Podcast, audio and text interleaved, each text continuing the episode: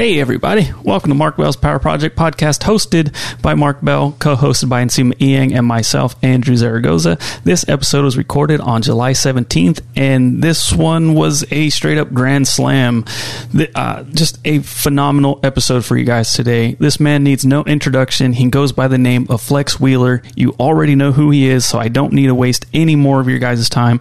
All, I'm, all I want to tell you guys is that I legit, uh, I laughed, I cried, and I was inspired by our conversation. You guys are going to love this. If you do, please reach out to us at Mark Bell's Power Project on Instagram, at MB Power Project on Twitter. We're on uh, YouTube, Facebook, all over the place. Um, it just let us know what you guys think about this episode. Uh, a, a real quick, a, another thank you to Flex Wheeler for spending so much time with us. Uh, I don't know if we'll ever be able to thank you enough for this conversation, but we just sincerely appreciate you. Thank you so much, sir. Uh, ladies and gentlemen, that's it for me. Please enjoy this phenomenal episode with the legendary Flex Wheeler. Ready to hop on in? Yeah, let's roll. We're rolling now. Roll it. Yep, we're good to go. All right. Yeah. Fired up for Today's- today. Yeah, today's show we got Flex Wheeler on the show. I'm super excited for that. Um, Flex is, uh, you know, accomplished just about everything you could possibly think of in bodybuilding. And one of the things that I think is really cool about him is he's known as having like the best physique of all time. Like he's known for uh, a lot of other lifters, a lot of other uh, bodybuilders rather. I hit up uh, Jay Cutler today and just told him, "Hey, I have Flex on the show today," and he's like, "Best physique ever." That's all he said. It's like hands down, best physique ever. So it'll be great to talk to the guy who's had the best physique ever. Along with he's had some health issues over the years.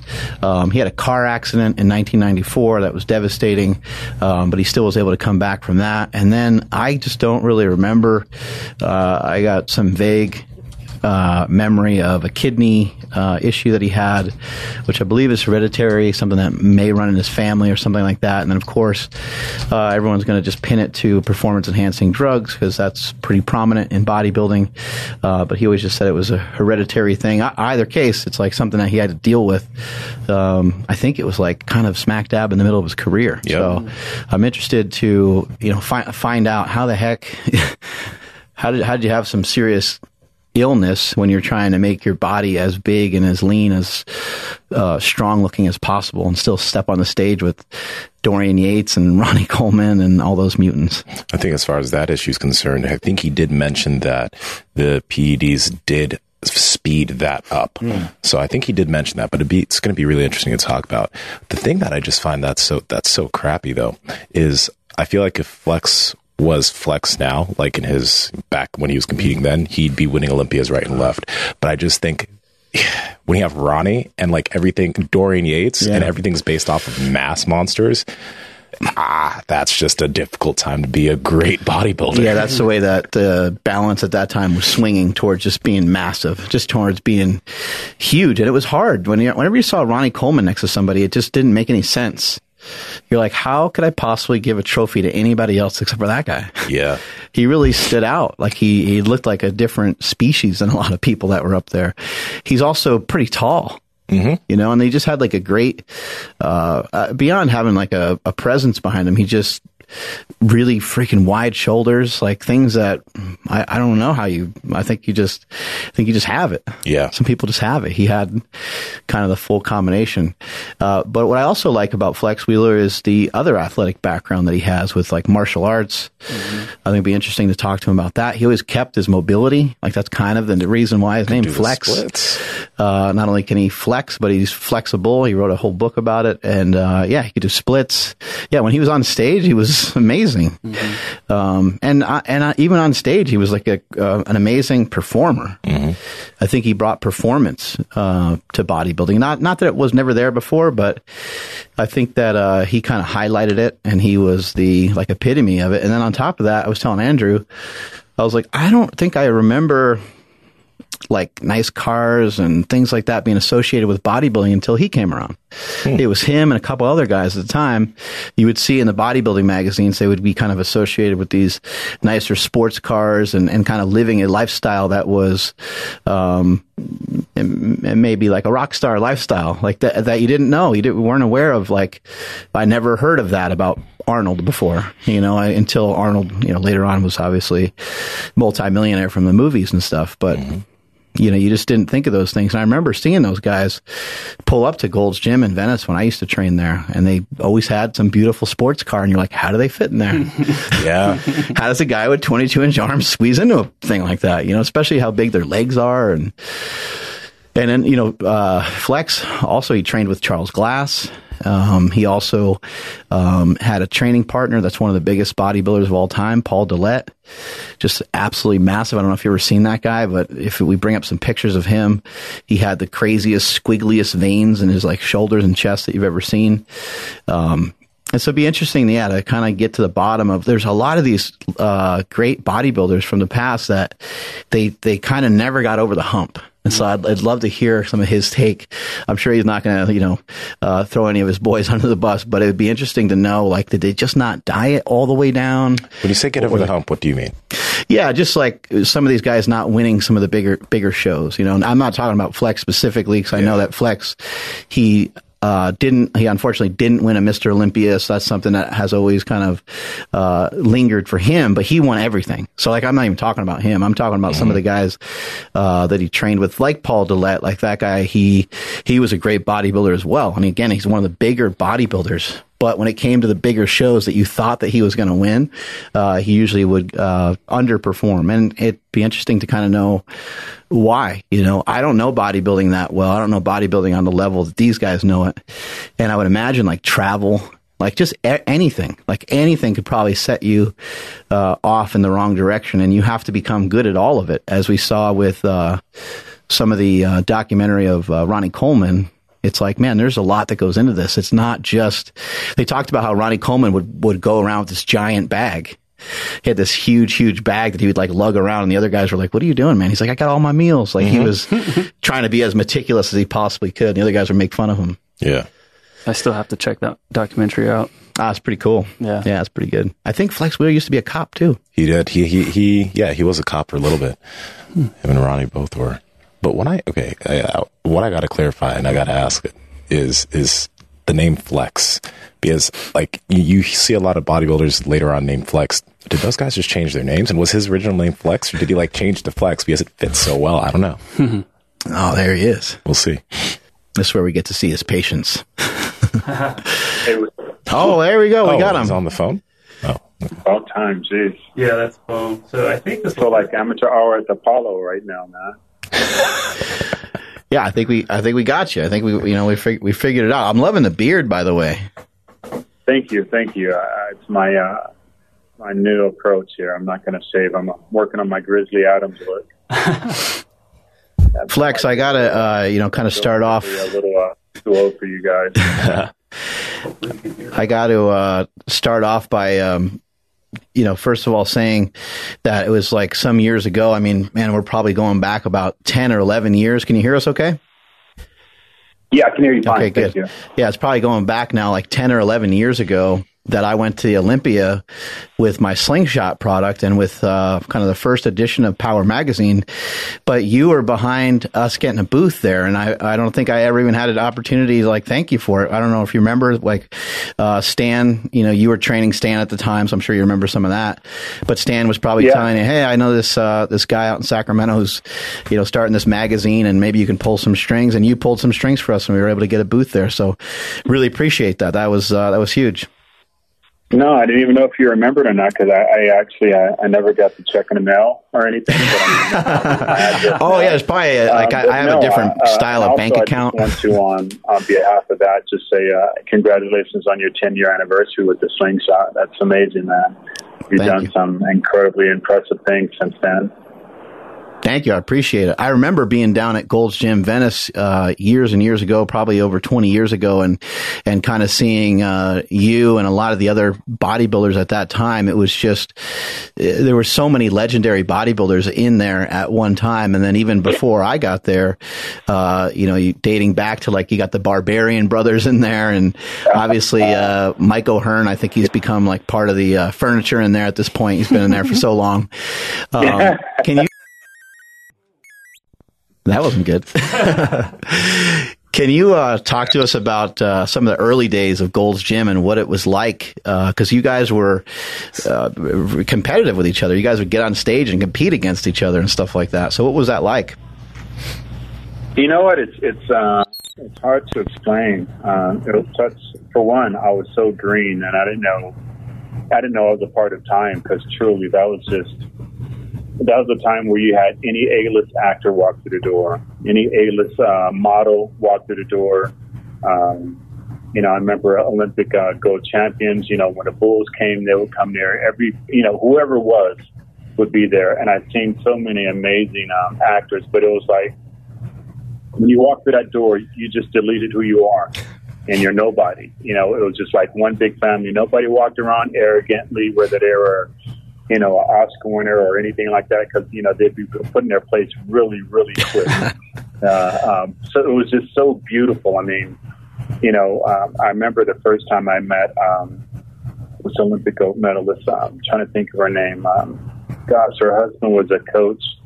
Um, she was married to FloJo's brother or, or something. I'm trying to think of the uh, other. Um, I can't think of her name, but you know, she had just won her gold medal, and I walked by and I'm like, "Wow, you know, congratulations! I'm a huge fan." She goes, "Thanks, Flex," and I kind of just stopped in my tracks, like, "She knows my name." Oh, you know, are you kidding me? But just that, it was just, it was a, such an amazing time, man. But, um, you know, I, no disrespect to any other gym, you know, no disrespect to any other gym, but it was just a beautiful nucleus there. I mean, obviously they had the best equipment, you know, whenever the newest machine would come in, they would have it there and just, it was just a place where you went in and you just felt like getting down, you know, you just, you went in there, you just, it was like you know it was like magic something in the air. It just you just felt like training hard and just uh you know it's unexplainable. It's unfortunate that those days are kind of gone now. And uh you know but i remember you know we would if you were some statue, you know, well, not some statue, but you had to be pretty up there. You just pull up right in front of your door and park your car. you know what I mean? And remember, those were the days you just pull right up in front of the car, you know, front door, just park your car there and just go in and train, and nobody would say anything. But um, it was magic, man. It was magic. I remember me and my brother would be so confused by the bodybuilders, especially like Paul Dillett. We used to like watch him park his car because he would wait like a half an hour just to park like super close to the to the gym because yeah. I don't think he wanted to walk. Yeah, and then I, plus, I you guys had nice cars. Like, you could just walk across. The street. why? I'm like, why? You know.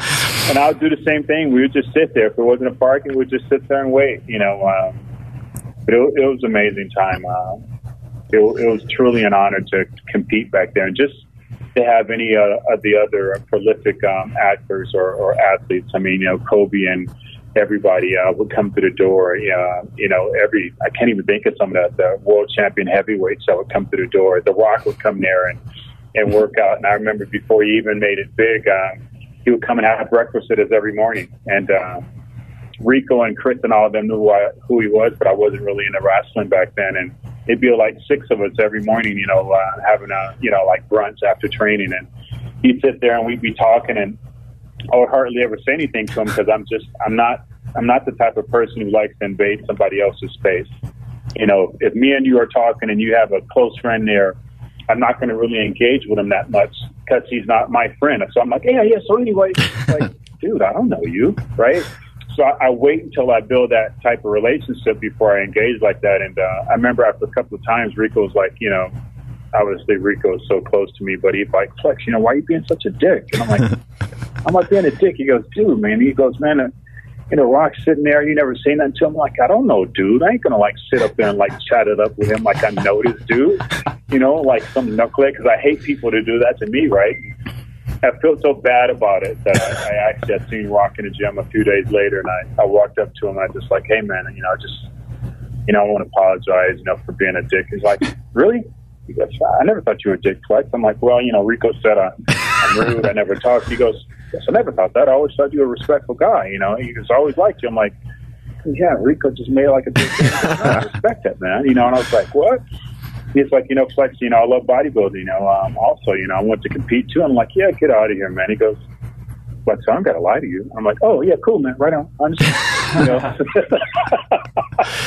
but uh, it was just beautiful, man. Uh, you know, and and again, just to have people that you admire your whole life, watching on screen or compete or whatever, to go in there and mostly nobody had an attitude. It was just it was an amazing time. The freak show in there. You'd see like Hulk Hogan in there, and uh, yep. Stone Cold yep. Steve Austin, Carl Lewis, uh, Rocky Carl Balboa. Lewis. You know, Rocky, Sylvester Stallone, uh, with, Arnold, uh, uh, Van Damme. I mean, you yeah. it. Lyle Alzado. you know, you go way back. Not to mention every historical bodybuilder you can imagine. Um, even some of the great actors' names. I can't freaking think of the names right now. Um, God, I'm embarrassed. I won't even like make myself look worse. But just anyone around the 80s and 90s who was this at the top of their class came in that place and they got down because it was a place to go to. Now, like yourself, I remember the first time I went there um, after I won the California Championship in in '89. That was probably before you were born, huh? 76. Yeah, uh, but uh, 1989. I remember I was just so giddy, just looking around like, oh my god, this is the place, you know, and later on, you know, just feeling like, you know, I, I paid rent there and I belong there. So just a beautiful moment. Did you guys keep uh, keep stuff from each other? I know, like a lot of times you were training. I think a lot of you guys trained with like Charles Glass or utilized similar like methods and stuff. Would you try to like keep stuff from one another, or would you try to share it with each other? Like, how did that whole thing work? No, you know what? We were different back then. Um, you know, of course, me, Rico, and Chris, we were training partners, and you know, we we had a pride about ourselves. You know, um, you're not going to out train us. You're not going to be stronger than us, and you don't want to fight either one of us, none of us. You know, because it's not going to be good. So that was kind of like that era. If you walked into that gym during those times, you're in our house and act accordingly, or else we'd love to step to you and, and kind of holler at you. You know, so. um, but no, um, it was all love, man. I mean, you know, even even guys who had competed before I did, uh, you know, Rich Gaspari who came in there, you know, uh, Lee Haney. Um, um, I can't think of some of the other guys, but they all just shared their advice and everything. They would talk to me and, and give me advice. I remember, you know, having the honor of, of watching um, uh, Rich Gaspari uh, pose in a posing room getting ready for Olympia. And, you know, he allowed me to come in because I was working with Neil uh, Spruce at the time. And I was just like, Jesus Christ, this guy's just, this Rich Gaspari, you know, he's getting ready for Olympia. So it was beautiful. Uh, um, Mike Quinn, uh, you know, he would always give me advice. And these are guys that were there before me. So it wasn't like that. It wasn't like that, um, at least not around my camp. Now, maybe some other people had that type of relationship with, with, with me, no, and, and and the same. I just I learned from other people, so still to this date, I don't mind sharing my knowledge with someone else. You know, I, I know Ronnie talks about all the time about you know how I helped him, and you know people ask me all the time, "Do you regret telling them?" like, no, because I'm I'm I'm wired that. How can you consider yourself a man if you kept yourself or kept knowledge from another competitor and then beat him. I just, and I know a lot of people say, well, you know, you keep that knowledge and you beat a champion, but I would go home and I'd be like, I'd be a punt, you know, because you didn't really beat this man because you knew more than he did. So that's, that's just the way I kind of grew up. You know, I want to compete against the best. I want to measure myself against them and, and, you know, let the chips fall where they may. But no, I, I, I researched stuff back then. Now, if you wasn't a resident that Gold's Gym, kind of like, you know, Sean would come in. Now, Sean's one of those guys we never talked about what we did. Sometimes we would talk a little bit about dieting, you know, but it was more because he was kind of closed off. And there were other guys, but you know, they're not who I consider considered residents there at Gold's Gym, everyday guys. But between us now, we trained, uh, we loved each other. I mean, me and Rico, I mean, me and Chris competed against each other, and we never kept secrets. Later on, I found out that he kept secrets from me because he wanted to beat me. But, but I was like, what, really? Because uh, I remember one time. Um, I was getting ready for a show, and he goes, Flex, you know, he goes, never mind. I go, what? He goes, no, never mind. And then later, or years later, he told me, he goes, yeah, I didn't tell you because I didn't want, you know, I didn't want, uh, I wanted to beat you. And I was like, you know, it's just really? I'm like, you know, so anyway, no, not really. What was it that he didn't tell you? Did you ever find that out? He still didn't tell. Uh, I think it was something. Of, oh, I remember. He told me. Later he told me um, later on. He said, if I was you, I wouldn't continue chasing these guys with size because you have a different type of shape and you have a different type of condition. And if you just allow yourself to mature slowly, mm-hmm. um, you would be able to be, uh, to uh, beat them later on. But I was chasing, of course, I was chasing Dorian, and Dorian was a lot bigger than I was, and then it came Ronnie, and I was literally told by judges that I'll never beat them unless I was their size. So I started chasing them and kind of what Chris was was was holding back. He goes, "No, man, don't chase them. You you know you'll beat them." You know, eventually because you're better than them. So, uh, yeah, I wish he would. It would probably wouldn't matter. I probably wouldn't have listened anyway. I probably would have thought he was probably trying to jinx me or something like that. But, uh, but yeah, other than that, I, I don't mind, man. If anybody asks me now, I, I tell them everything I know, except the, you know, the sports technology side of the the game. I don't believe in doing that because I don't want to be responsible for somebody else. Mm you know, um, doing something that I did and then they get hurt because I'm responsible, right? I told them, but everything else I share with people, and I don't share that with them just because, you know, um, say that me and you uh, went to a club, all, all two all three of us went to a club, and I was kind of new at drinking, and I was like, man, I don't know what to have. You know, oh, first, first we're gonna start with this, then we're gonna have this. right. So you guys like on your third shot or something, you guys are barely feeling it, and I'm like still, you know, trying to finish my second shot, and I'm on my way to the hospital hmm. because my blood alcohol is too high. So everybody can't handle everything the same way. So I was just very, very conscious of that, and I, I wouldn't talk about that or answer questions about it, but I would never say this is what I did and this is how much I did because I, I didn't want to be responsible for somebody hurting themselves. On your way to chasing some of these bigger bodybuilders, did you uh, potentially maybe ruin your own uh, physique a little bit, or like did you get lost and caught up in that? Did you get too thick, too blocky, uh, too much unlike your original self? No, I don't. I don't think so. Um, it, what what happened is, I think it took. I should have took more time to develop. I mean, I would compete every year, multiple times a year, even sometimes up to twelve times a year, um, and I would compete every every year except when I had my car accident. Um, I was out that year, and then I think um, um, it was in '97 when I missed another year. But um, no, um, and you know, I guess uh, now understanding some of the diuretics that I was using were very primitive. Uh, you know, I'm, I'm not going to say their names, um, but they were very primitive and and they were used heavily in the 80s. And I learned from the 80s, so I kept using those where you know the game was switched in the late 90s, and uh, it, you know, so I wasn't able to continue my condition. And if you remember, and if anybody's uh, want to research, if they if they go and look at uh, the 99 English Grand Prix, uh, they'll see what I mean because 99 Mr. Olympia was, you know, I, I thought I should have won based on the merits of what, what was going on behind, uh, you know, the closed doors. Uh, but I wasn't in, in mint condition. I wasn't 100% in condition, but, you know, a lot of this, it was still good enough to win. So when I, uh, we went on tour, Ronnie came to my room and he's like, uh, well, he actually he called me. He said, "Come to my room." I'm like, "All right." He goes, "Man, what are you doing?" I go, "What do you mean?" He goes, "What you doing?" I'm like, "What do you mean, Ron?" He goes, "Man," he goes, uh, "What what you using for diuretic?" And I told him, he goes, "Damn, Flex, that's old." I'm like, "Really?" He goes, "Try this." And I go, "No, man, I heard about that one. I want to get on with that one, man. I, you know, I heard that messed a lot of people up." He goes, "Just just try one. Just take one." I go, one? I go, because this other thing I got to take for like six days, and there's like two or three of them. He's like, just, just trust me. You trust me? I go, of course I trust you. He goes, you told me everything I know. Now it's my turn. You know, he goes, just take one. I'm like, all right. You know, so I went to my room and I took it and I kept eating my food. And um, normally um, from these other diuretics, they would just rip water from me. And I was very aware of it. I would I would pee gallons a day uh, of fluid, and I would continue drinking. Also, everything I would piss out, I would drink until the last probably about 24 hours before show. Then I would shut down and take in water, and then continue urinating out. So when he gave me this particular diuretic, um, I only went to the bathroom like three times, and it was like very little. I was like, God dang it, this ain't working. and when I woke up the next morning, instead of being having water just ripped from my body, and I was, you know, kind of flat, but still really dry and and and shredded. I was super super full, but you know, it's like my my my skin had saran wrap. It just got tighter and tighter. Instead of instead of it pulling water uh, water out of the muscles, it's just my skin would get tighter and tighter around my muscles, right?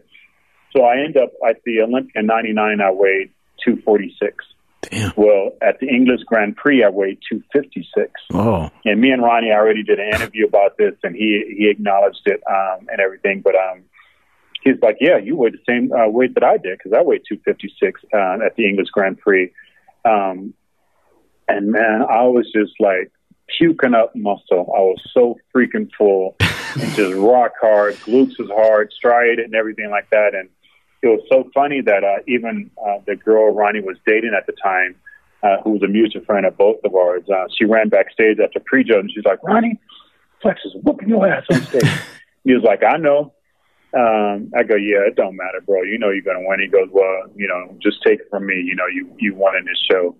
Um, but that was the difference in the diuretics. Just that diuretic, I'm like, wow, now I understand why I would be so heavy going into a show. And soon, as soon as I start using my regimen of diuretics, it would just rip water from me and I wouldn't be able to carry that same type of muscle. Um, even in one video of me uh, training with Charles Glass where I'm doing back um, and I'm doing bent over rows. And every time I come up, my back is just all super straight. I was like 260 something pounds then, and back was just shredded. But I wouldn't carry that type of fullness, that type of muscle on stage. So, you know, that's that's kind of the only thing I I, I kind of slipped up on. And I mean, it doesn't matter, right? Um, only that that 15 seconds on stage is all that matters. You know, what you look like before, during, or you know, before, after, it doesn't matter at all. So, you know, that was that was probably one thing I regret. Just not keeping up on the skills of that. So, does it seem that like because I, I, might be totally wrong about this, but you know, obviously, I, I'm assuming you've been lifting for a really long time. But when it seems that when you started competing until then, you started competing at the Arnold's and then Olympias, it seems like you progressed pretty quickly for a bodybuilder. Am I wrong about that? Because I, I see like there are bodybuilders no, that, you know, yeah. I did, and you know, there's been studies. Uh, I'm sure you guys have heard about it, um, where they've done these studies on extreme responders and myostatin gene and all that stuff. And supposedly, I was at the uh, at the the point of of having to, you know, supposedly um, the the freakish genetics. You know, um, the um, scientists said that my my my HGH level was through the roof and my IGF level was through the roof, and also something like I had like three times amount of muscle fibers per strand compared to everybody else. And um, they did studies on, and you can pull this up. You just type in Flex Wheeler myostatin, and it it all pop up. Um, but they they test other people who they thought were going to be extreme responders to also Ronnie, and I thought Ronnie would be the one because just the way he looked.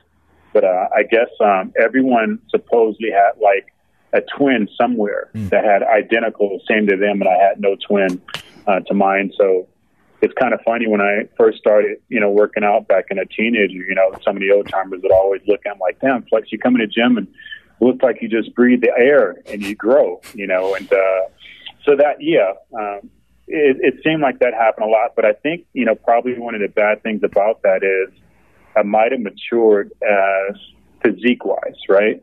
But I, I didn't mature the same way mentally as far as the game was concerned. Um, yeah, I won't I won't say things happen um, easily for me, but they kind of happen fast. You know, my first Olympia, um, I'm placing uh, placing second, and my first four pro shows I end up winning, which was put me in the Guinness Book of World Records for having the best pro debut in the, the history of bodybuilding, which still stands to this date. So, in in my ignorance, I didn't take it as serious, you know, because things happen so fast.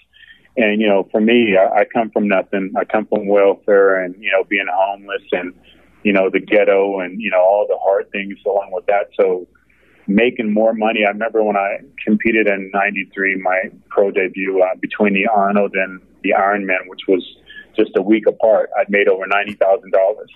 That's more than I'd ever made in my entire life. And that's actually more than in my immediate family tree that anyone had ever made. So, you know, I just like thought, okay, this is normal. You know, I, I didn't, I wasn't a historian of the sport. You know, I didn't know the history of everybody, anything like that. So, you know, I, so I think the bad thing, I think what happens with most people who, when they finally make it, they just shoot through the roof. Um, the maturity doesn't happen like that. And I think that's why you see a lot of actors or, uh, or athletes who are really, you know, incredible as an athlete and making all this money, their maturity level isn't there. Um, but yeah, I, you know, it, it kind of happened, uh, you know, fast. It's not that I didn't work my ASS off, but yeah, I think, you know, other people worked just equally hard as I did, or maybe even harder, but it didn't happen for them. But, you know, at the end of the day, you know, look at, look at, you know, the slingshot, you know, um, when you think about it, very, very simple, ideal, right? Nobody else thought about it, right? So um, I think you know some people, no matter what it is, are just gifted in a certain way, and when when they're gifted that way, you can't compete. You kind of just step back and just like, wow, let me take part in watching this. And you know, um, obviously uh, that man sitting next to you is a part of that. You know, uh, it's ideal than what he's been able to do. So you can't say that he didn't work hard, but I'm sure other people could look at him like, wow, that happened fast for you, man. I I've been doing this or I've been doing that. You know, but um, I think he can also attribute that every um, overnight success is five to ten years in the making. You know, people think you're overnight success, like really. So you can kind of say, yeah, plus you're an overnight success. Well, no, not really. I started competing when I was 13. You know, first time I went on stage. So a lot of people say, oh, you learned to pose easy. Well, thank God it wasn't a you know video camera, camera phones back then, because you'd see me crawling around on my underwear to Prince, you know, trying to pose uh, and stuff like that. So, um, but I, I'm just blessed, and no matter what, man, I, I'm super happy about what I could achieve and uh, the experiences I had, and it helped, uh, you know, to find and pull me to be the man that I am sitting before you. I find it fascinating that you've said in other interviews that you didn't have uh, like hardly any self confidence, and I think a lot of people a lot of people suffer from that. They don't have a lot of self confidence, but I think what's unique about yourself is that you have at least enough to be courageous enough to say, "Hey, let me just give this a shot." What do you think that is that's yeah. inside you that makes you different in that way? You know, I, I always wondered that, and I always noticed that, and my my answer came to be that no, I mean, I, I have no self esteem, uh, very low, even to this day. Um, you know, and I. Um, That's weird, man. You're not giving much hope for the rest of us. uh, I said you're not giving much hope for the rest of us.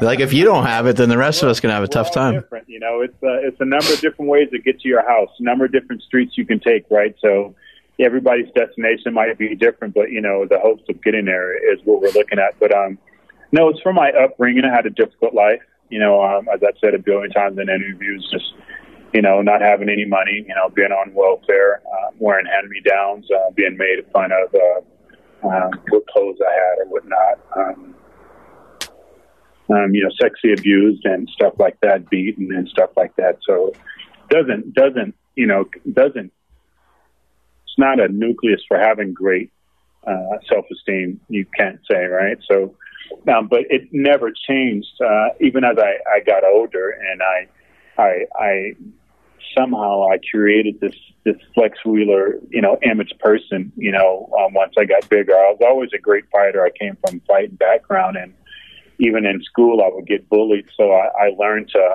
uh, invite the bully to, uh, my martial arts uh, class. And for some reason, within those walls, I would terrorize everybody, but walk outside that and I would just be terrified of anybody. So I would invite the bully to come and then I would make sure I got a chance to spar against him and I would just just walk through him. And then he would go back and be the mouthpiece. I don't mess with him, you know, karate. So I didn't have to fight too much. But um I just um so as I got bigger and I looked the part, I, I, I, I somehow created this alter ego, uh, this flex wheeler guy who didn't take crap from nobody. You know, was uh, I didn't start stuff, but I love to end it. You know, I love to get engaged and end it. And whether it's competing, I'm competitive against everything, but I still was Kenny Wheeler inside. And, and honestly, I, I remember sometimes I would walk by an object and either uh, rip my arm or rip my leg because I never would even within myself, I never realized how big I was. And I I would look at pictures of myself, and all I would see is just a little Kenny inside me. I wouldn't see everything else. I didn't see everything else everybody else did. So, but what was different, I, I've always been kind of more a, a realist. I wouldn't say a pessimist. I wouldn't say optimistic, but I was more or less a realist. So I didn't believe that I would achieve anything, but I was wired differently. That it didn't stop me from trying my ASS. I mean, you know, so I would go into Olympia and I was like, I'm not going to win, but you know what? I'm not going to lose because I didn't try hard. So it's kind of like, you know, um, if you fight somebody who's really scared of you, be very nervous because they're terrified. They have nothing to lose and they're going to launch every weapon they have at you, you know. Um, so I was like that. I was terrified. So uh, even in my fights, when I would get in a fight, I'd be crying, you know, and you know, whoever I'm about to fight would be laughing, like, look at you crying. I'd be like, you know, I, can't compare, you know, I can't can't control these, but I can control these. You know, come, come here. um, and, and that's the way I was on stage. Um, I, I just try really hard. I, I loathe losing. Um, I'm very emotional. You know, I I cry when I lose. I cry when I win, and, and I can't I can't accept failure within myself. I uh, I'm my worst enemy. So I just I, I gave it everything I had and everything I did, but I just just said, you know, maybe it can happen, maybe it couldn't, and I prefer to prepare myself for the worst, um, so that if the worst happened, I was prepared for it, and if something better happens, then great. The same way I was trained in martial arts and street fighting, I was trained to be prepared for the worst. Therefore, I'll launch everything I had and um, and be prepared for that. So. Um, I, I don't know why, but yeah, even to this date, I still deal with that. And you're right. Um, I think any, um, most people who are very, very outgoing are normally introverts by themselves. Um, you look at, you know, uh, Michael Jackson. Uh, you look at even his sister Janet. You look at Prince. You know, if you talk to them privately, they're very much introvert. They probably won't engage uh, with you but you get them on stage in their own element, man, and they just like will light the world up. You know, um, I'm not trying to say I'm at their level or anything like that. What I'm comparing is, you know, it's very uh, uncomfortable uh, in my skin. I still am. Whenever I'm in public, I'm extremely uncomfortable. Um, I'm worried about am I standing up straight? Who's looking at me? Uh, am I holding my stomach in? You know, did I trip? You know, am I walking? Uh, you know, when everyone else I'm exuding this overconfidence, and it's because I'm trying to hide the the real person inside me. And I I remember uh, many times saying, you know, I'm the world's greatest chameleon because none of you guys really know how I really feel. I mean, you know, I was always considered arrogant and cocky.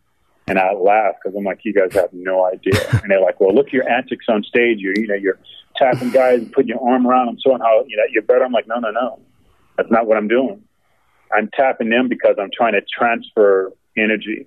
My my my logic in doing that. Uh, if I'm on stage with someone, which I was always nervous, what I would do is if I put my arm around them, I just transfer it. Or I thought, right?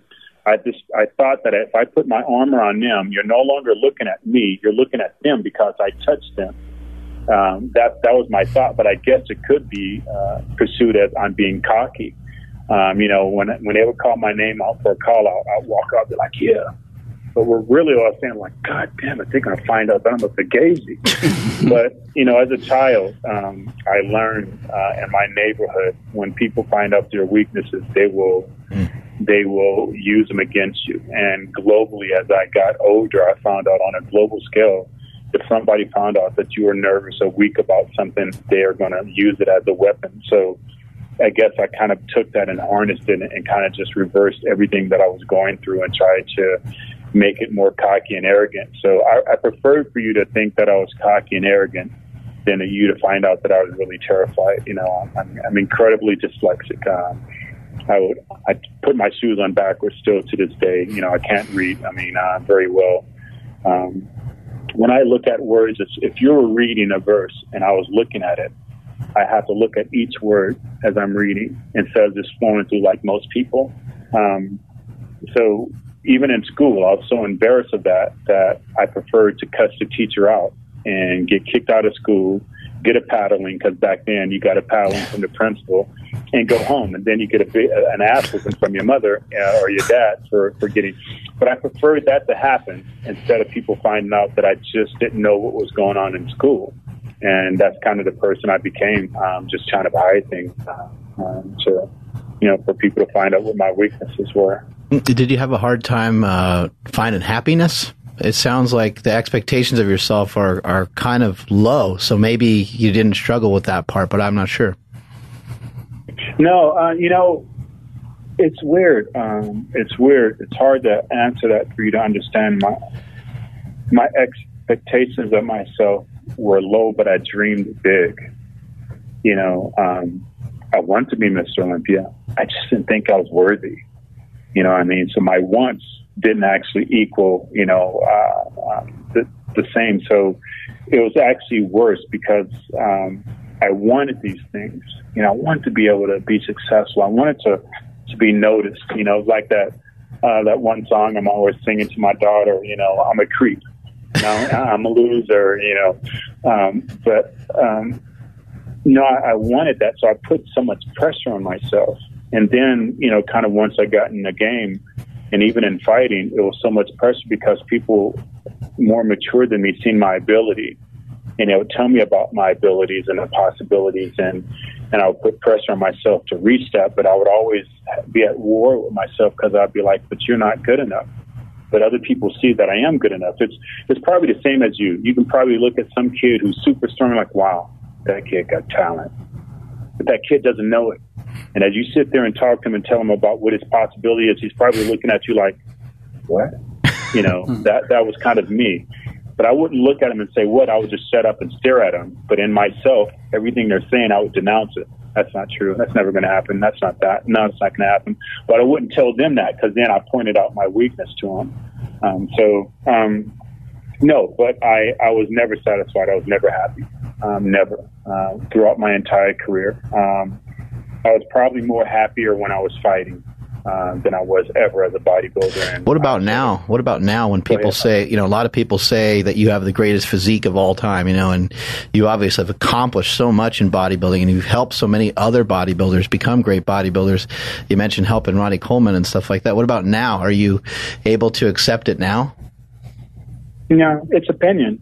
I mean, the truth is, it's really an opinion, right? right? It's it's an opinion because I mean, I can go in some places and they'll they'll think I'm a garbage as a bodybuilder, right? So it's what I've learned is, and I you, you're going to hear me argue with myself now, like I've been telling you all along. And here's an example. Truly, it's opinion, and that's what I would say to people who would say that you know you're a great fighter or you're a great bodybuilder. It's your opinion, and everybody don't carry your opinion. So why should I believe in your opinion? When there's probably just as many people out there who say the opposite. Um, it's it's um, how could I put it? It's just your belief in something that makes it so. So either one of you, say you're you're dating someone or married to someone, and for the sake of the conversation, let's just say that you're honestly telling the truth, and they believe you're lying. Their belief is going to overrule the fact.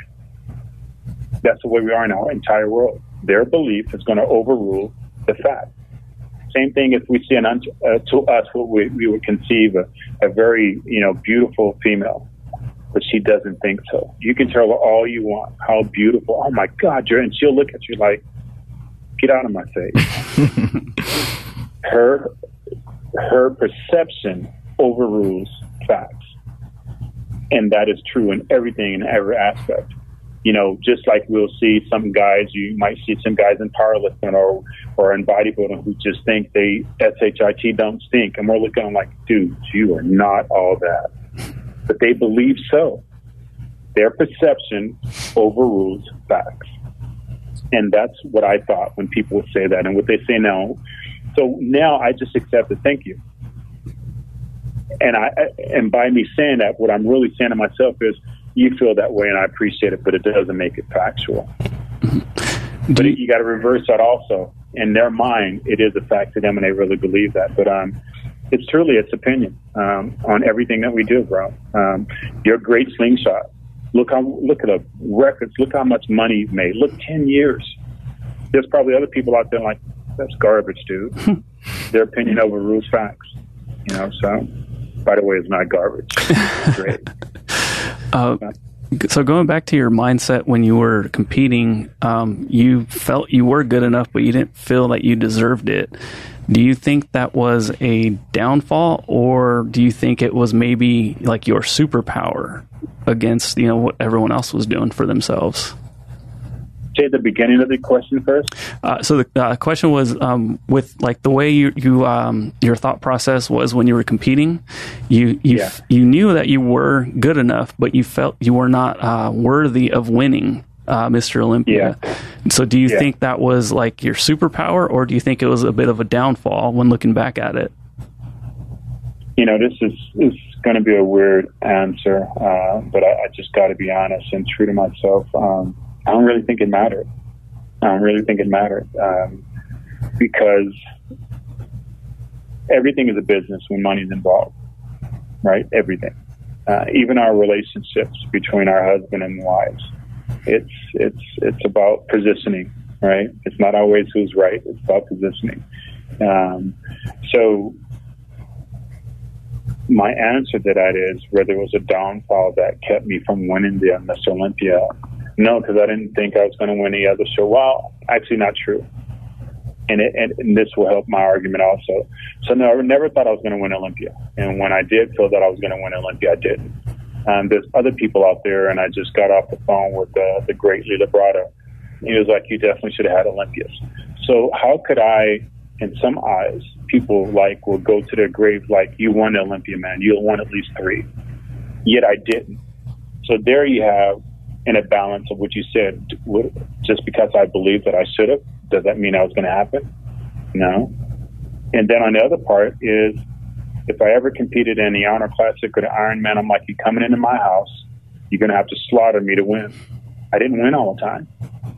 So there it is. I believe that I am the SHIT. I lived in LA. The Ironman was always in LA. It's like, you're not going to beat me in my house. I didn't won five times. Come get me. But I lost once, right? Arnold Classic, I'd won so many times and broke the record. I was like, it's a wrap. Maybe Olympia might be a battle. Come to the Arnold it's a wrap. I'm gonna win. I didn't win all the time. So the fact is, I truly believe in my heart, right? Um, I believe that a book is written, and we have our roles to play in this book, and we have the ability to, like a like a script, we have the ability to go along with the script, or we could ad lib and change it. Uh, I think everything that happened in my life was meant to happen for a specific reason, and, uh, you know, if I take any one of those things away, I wouldn't be the person who's sitting here in front of you right now. You know, listening to everything you're talking to us about right now, um, I'm just curious when you started to be so transparent about who you were and who you are. Just because uh, mm-hmm. when you're talking to us about, like, you know, when you're at the table with The Rock or when you're talking with other people, you would be super mm-hmm. cocky and you kind of put a port a persona that wasn't really you.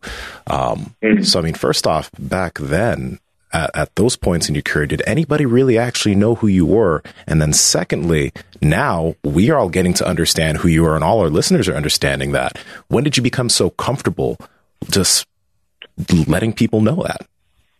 Yeah, it's uh, it's. I remember clearly three people who would see through my like my my my superhero outfit, right? You know, say if I'm dressed up like Spider Man, it look like I see you, Kenny, right? And they wouldn't even call me Flex. They're like, I see you, Kenny. Um, one was um, was a bodybuilder, and uh, Tom Prince. I hated being around Tom Prince because he would just see me for who I am, and he would say something. I'd look at him, not literally turn around and walk away because I tell myself I'm not effing being around him because I can't hide. And it was two other uh, two other people. I can't remember their name, and they would just see me for who I am, and they would call me out on it. I'd be like, so I'll go even harder. So when you when you see me, I have a choice. With Tom, we were cool, so I would just turn around and walk away. With the other two people, we were cool, but not that type of relationship. So I'd go on a event of launching um, rockets at them, whether it's verbally slurring them, trying to anger them, so that they no longer are reading me. Now they're engaged with me because I'm being, you know, malicious towards them. Never worked. Um, when did I start becoming comfortable with myself. Honestly, it was around the time that I found out uh, that I had my kidney disease in '99. You know, um, in '99, I I, um, I rededicated my life to uh, to the man upstairs and uh, started studying the Bible a lot more and Bible study and going to church and and just you know you you read stories about some of these men in the Bible and uh, you know, you think they must be like 10,000 foot tall and weigh a billion pounds because of their strength. You know, Abraham, uh, willing to kill his son. Who could do that? Right? I couldn't. So, but you, you also listen to how human they were and some of their great failures. King David, right? King David, God said, you know, he's a man who has a heart of mine. Yet King David had somebody killed because he was sleeping with her, his, his wife. So what that helped me to understand is everyone has something to hide. Everyone has some some setback. And you look at, you know, again, I'm not, you know, preaching or, you know, I'm just answering a question. You look at these great people in the Bible, they're very transparent, which made them even more human, even though they've done these unconceivable acts. So I started saying to myself, well, you know, maybe I can just just be me and and stop hiding and uh and I just started, you know, doing that. I never had a problem telling on myself, even as a kid. I never had it. I mean, if you're close enough to me, I'd tell you everything. And there's people that I would tell everything uh, to. So I never had a problem. Uh, so it was easy for me to kind of come out of the closet and talk about these things because that's that's not one of my weaknesses. I have tremendous weaknesses, but being honest and brutal about you know gritty or grimy things, or maybe not the most worthiest things, uh, I never had a problem talking about those things. And what I understand now is, um, you know, I've been allowed to do some some some pretty cool things in life.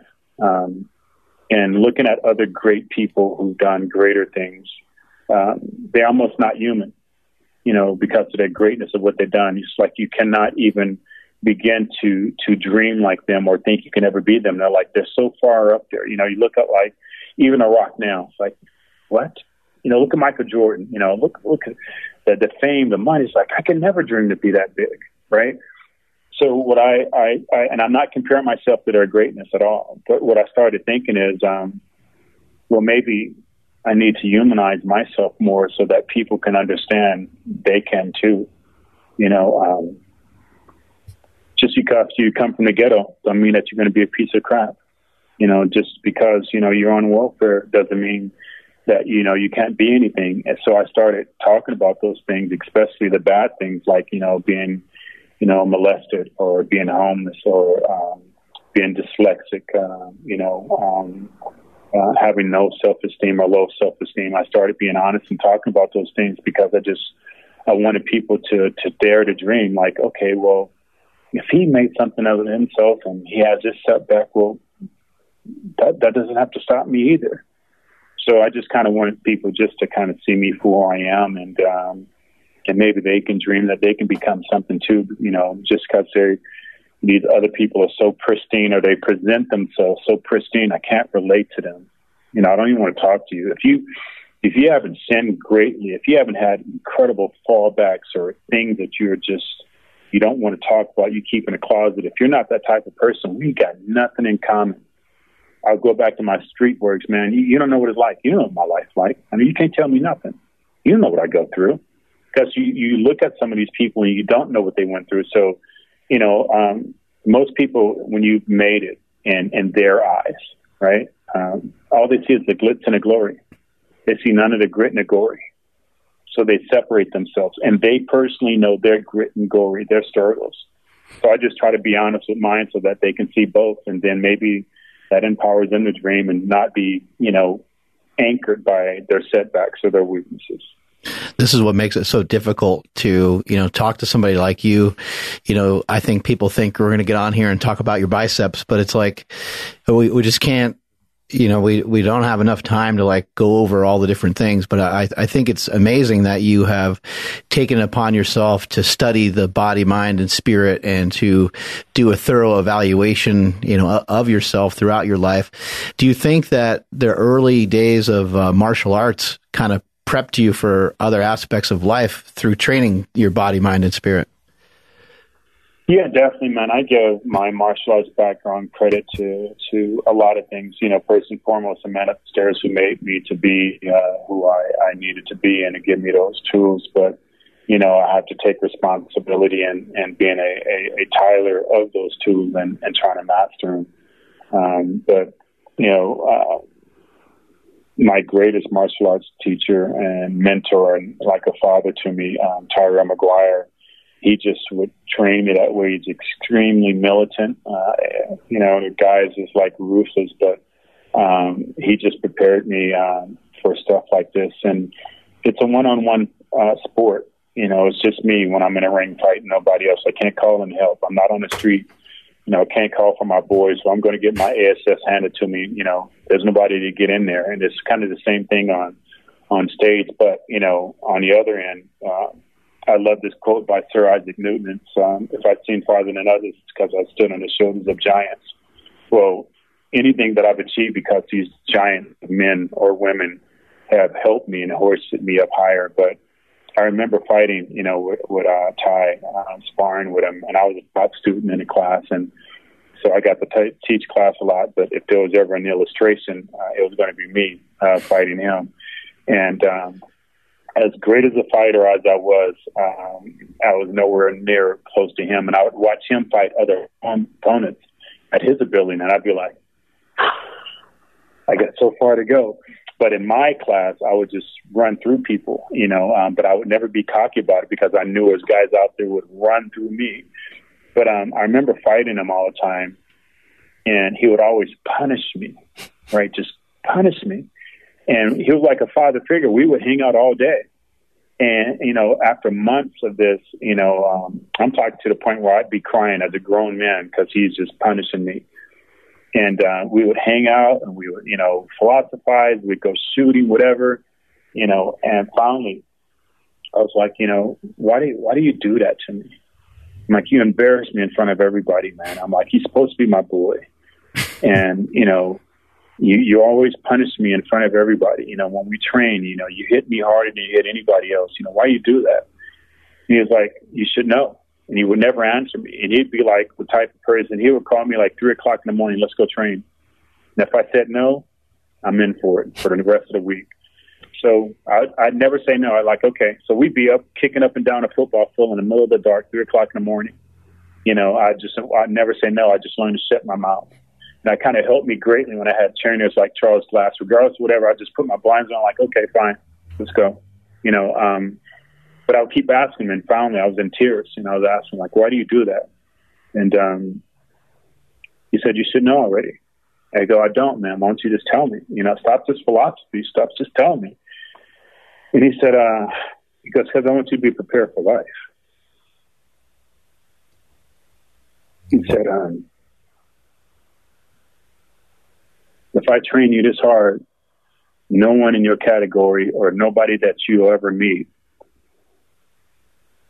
will ever be able to put you through something that you haven't been through already. I was like, wow. How come you couldn't just tell me that? He goes, because it wouldn't mean the same. It's different. something you got to learn. It's a journey. You got to learn on your own. He goes, but I fight you that hard. I hit you that hard because if you're ever anywhere and you're dealing with somebody and they're a beast, you can sit there and say, I've been through this. I can work my way through it.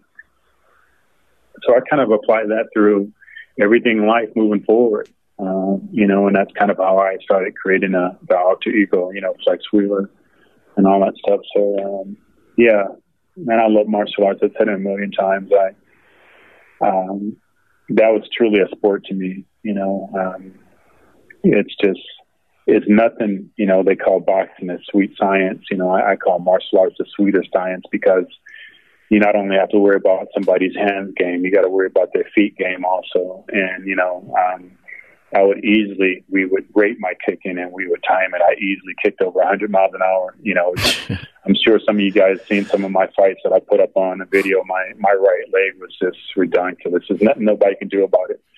So, um, but to be able to fight someone, you know, in, in, in a respectful way, we call it moving around. It's just so pure and beautiful. I mean, you're punishing your opponent, but it's out of tremendous respect, and iron sharpens iron. So imagine you're sharpening a knife, and there's sparks and stuff coming from it, and little pieces being torn from it to make it finer.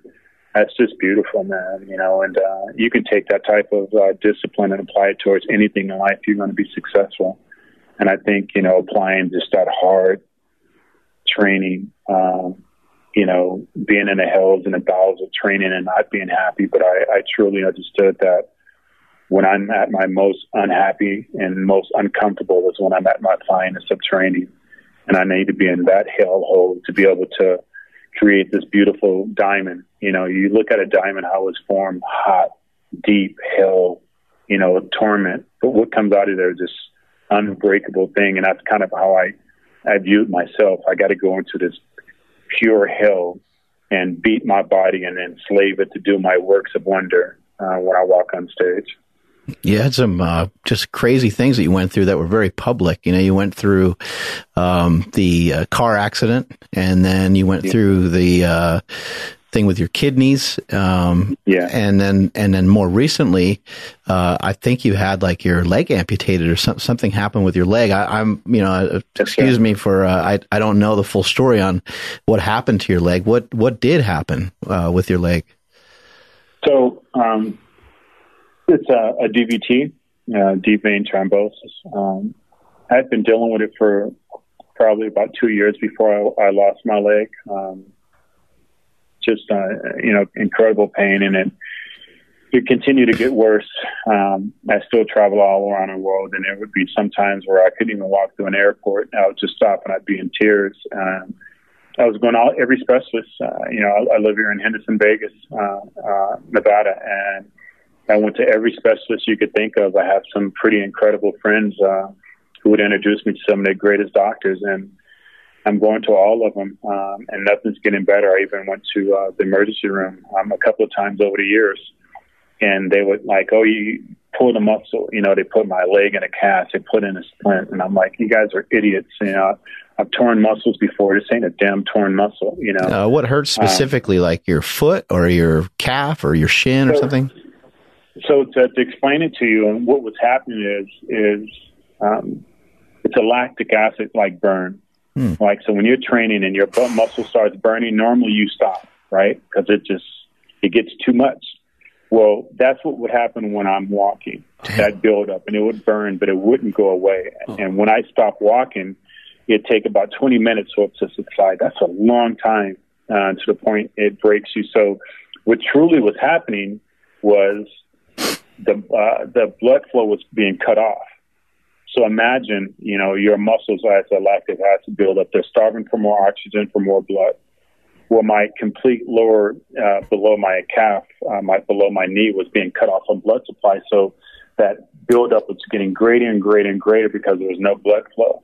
Um, we didn't know what was going on. Um, to fast forward, long story short, uh, I, I got very upset with my doctor you know, to say the least. He got extremely upset and said, you know, I just said some choice words. We are very close, and he respected that. And I said, we got to do something more. This is bullshit, man. You know, it's no way in the world that I should be hurting like this.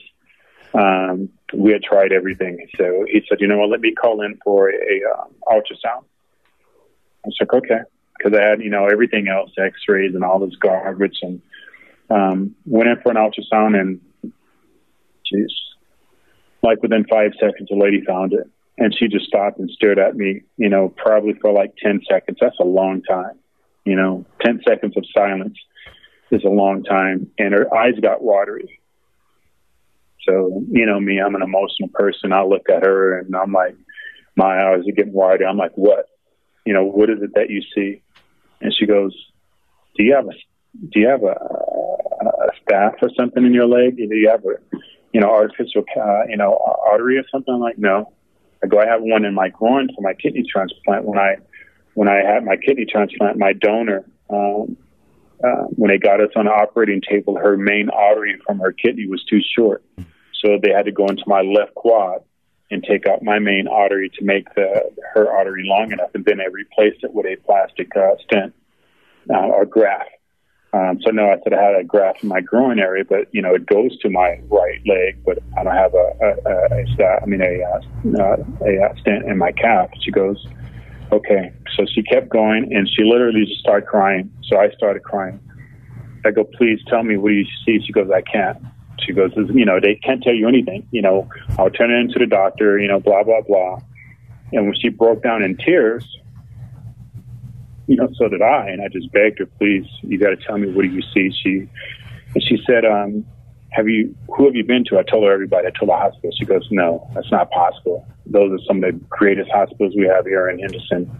Um, they should have seen it, you know, within seconds ago. Seen what? She goes, either you have a graft in your calf that you don't know about, or I'm looking at the biggest blood clot I've ever seen in my life.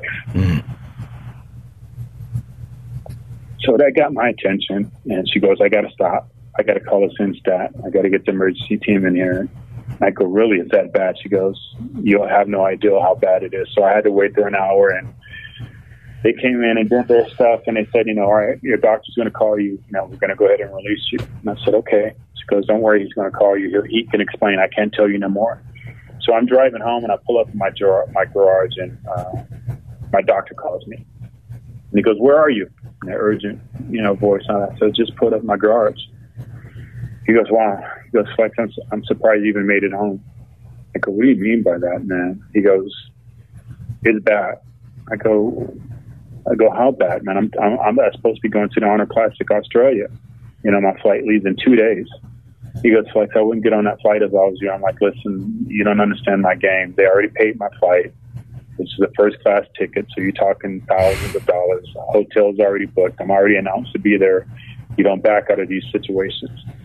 And he said, you know, Flex, if you were my my family member, you know, um, I wouldn't let you get on that flight. I go, man, tell me what's going on. He goes, you have a DVT. I'm like, what the is that? I don't know what that is.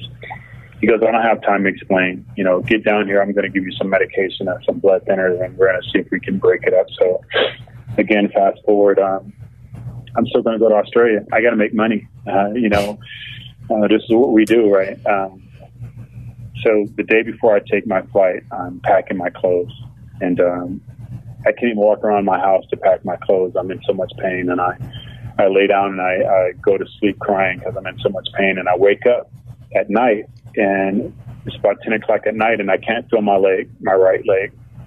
I can't feel my arm. I can't feel my chest. I can't feel my junk, my groin. And I remember parts of movies where people say, you know, they couldn't feel their arm and they got it, it was a heart attack, you know. I'm like, God dang it. So I called him, my doctor, and I said, hey, man, I can't feel my, I can't feel my leg, my, you know, nothing. He goes, get to the hospital now. I'm calling in.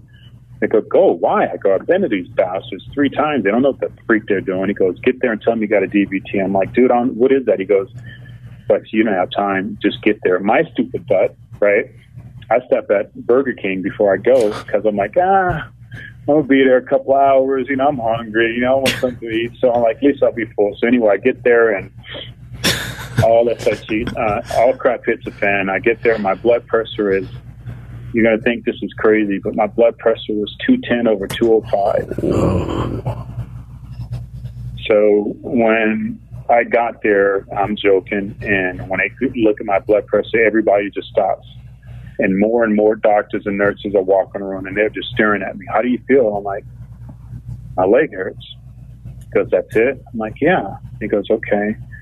Um, how bad does it hurt? I go, bad enough for a grown man to be crying here in front of you. And I'm like, okay, so you know, we're going to get you out of pain. So they they drug me up, and uh, it just goes downhill from there. Um, long story short, um, they they put me under, and I don't remember anything else. Um, what I'm telling you now is from everybody telling me.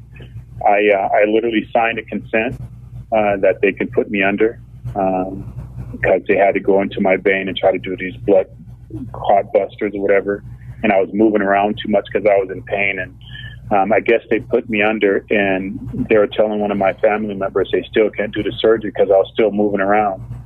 And the doctor was yelling at my family member because she was saying, "Give him more than," because she was, you know, she went to medical school. And he goes, "No, you know, we we've given him enough to to kill a horse." And it's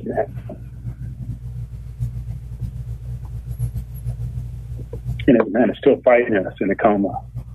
So um, I was in coma for 10 days.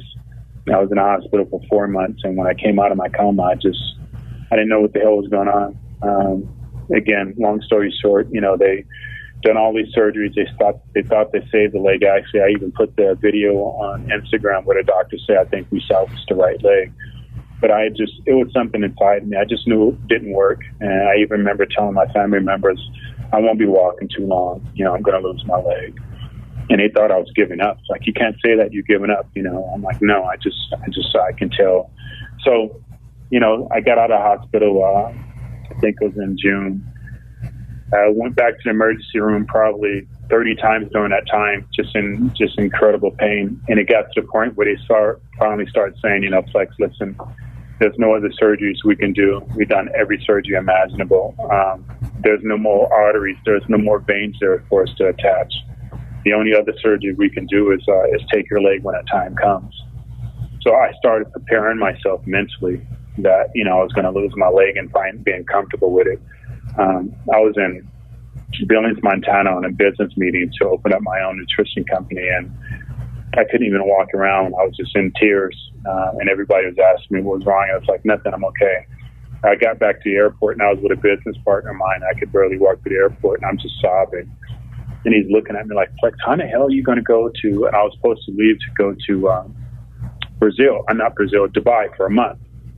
He goes, how in the hell? And I supposed to leave in two days. How in the hell are you going to get, you know, work in Dubai? Uh, and you can't even walk in the airport. And it came over and I'm like, damn, I'm going to have to cancel. I can't go.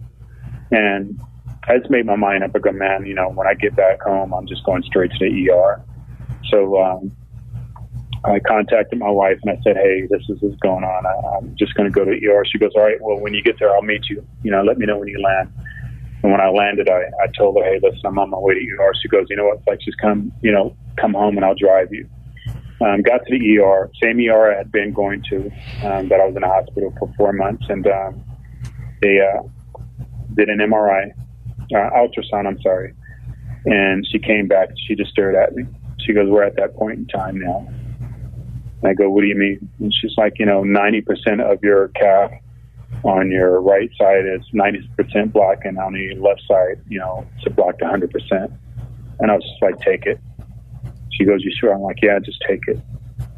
And um, my wife was like, you know, we need to talk about this. We're like, no, we need to talk about shit. This is my leg.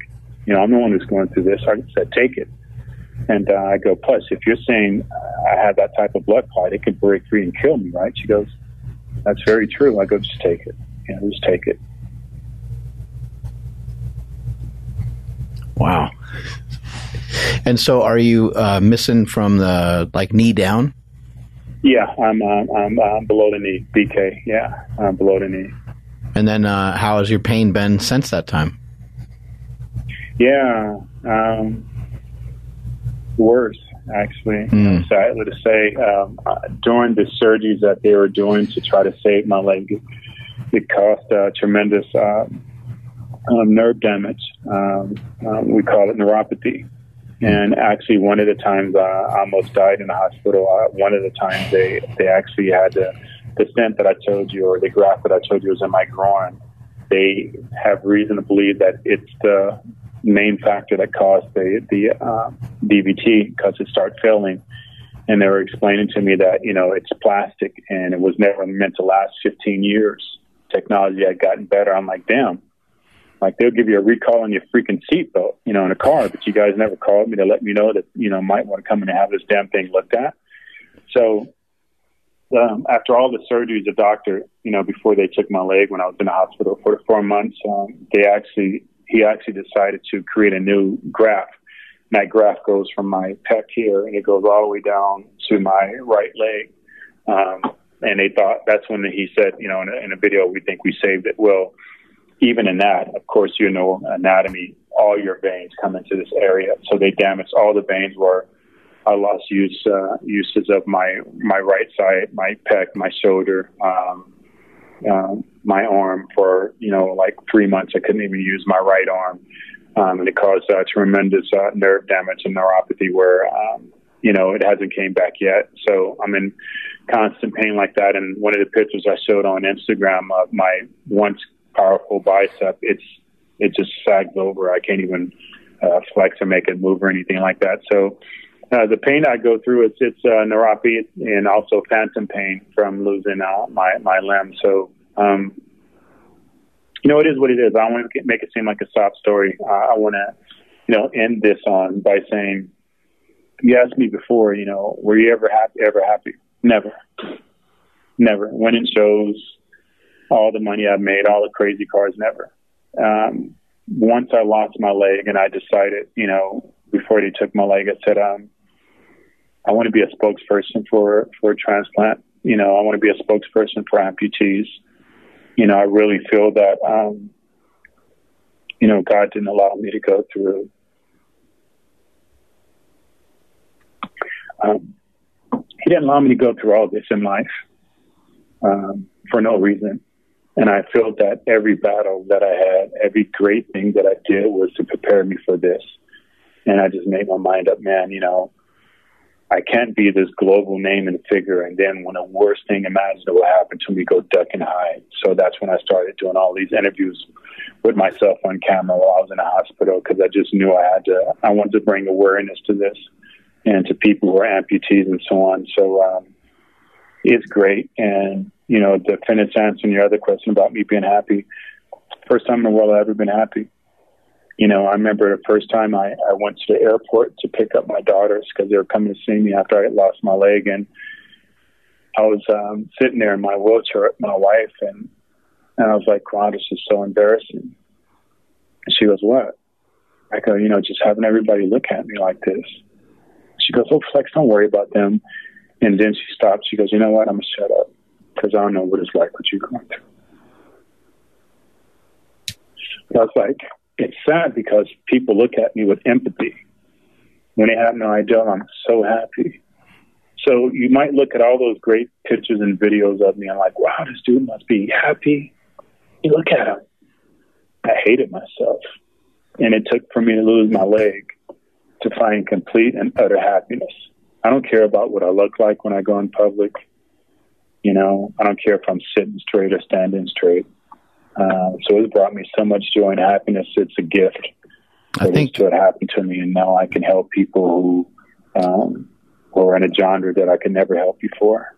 I think what you brought up is is really interesting because okay, now someone can physically see that you're missing something. So somebody they may pity that, they may have empathy towards that because they might say this is all I know is to live this way with two legs. I wonder what it's like to be him. I wonder what it's like to live the way that you're living.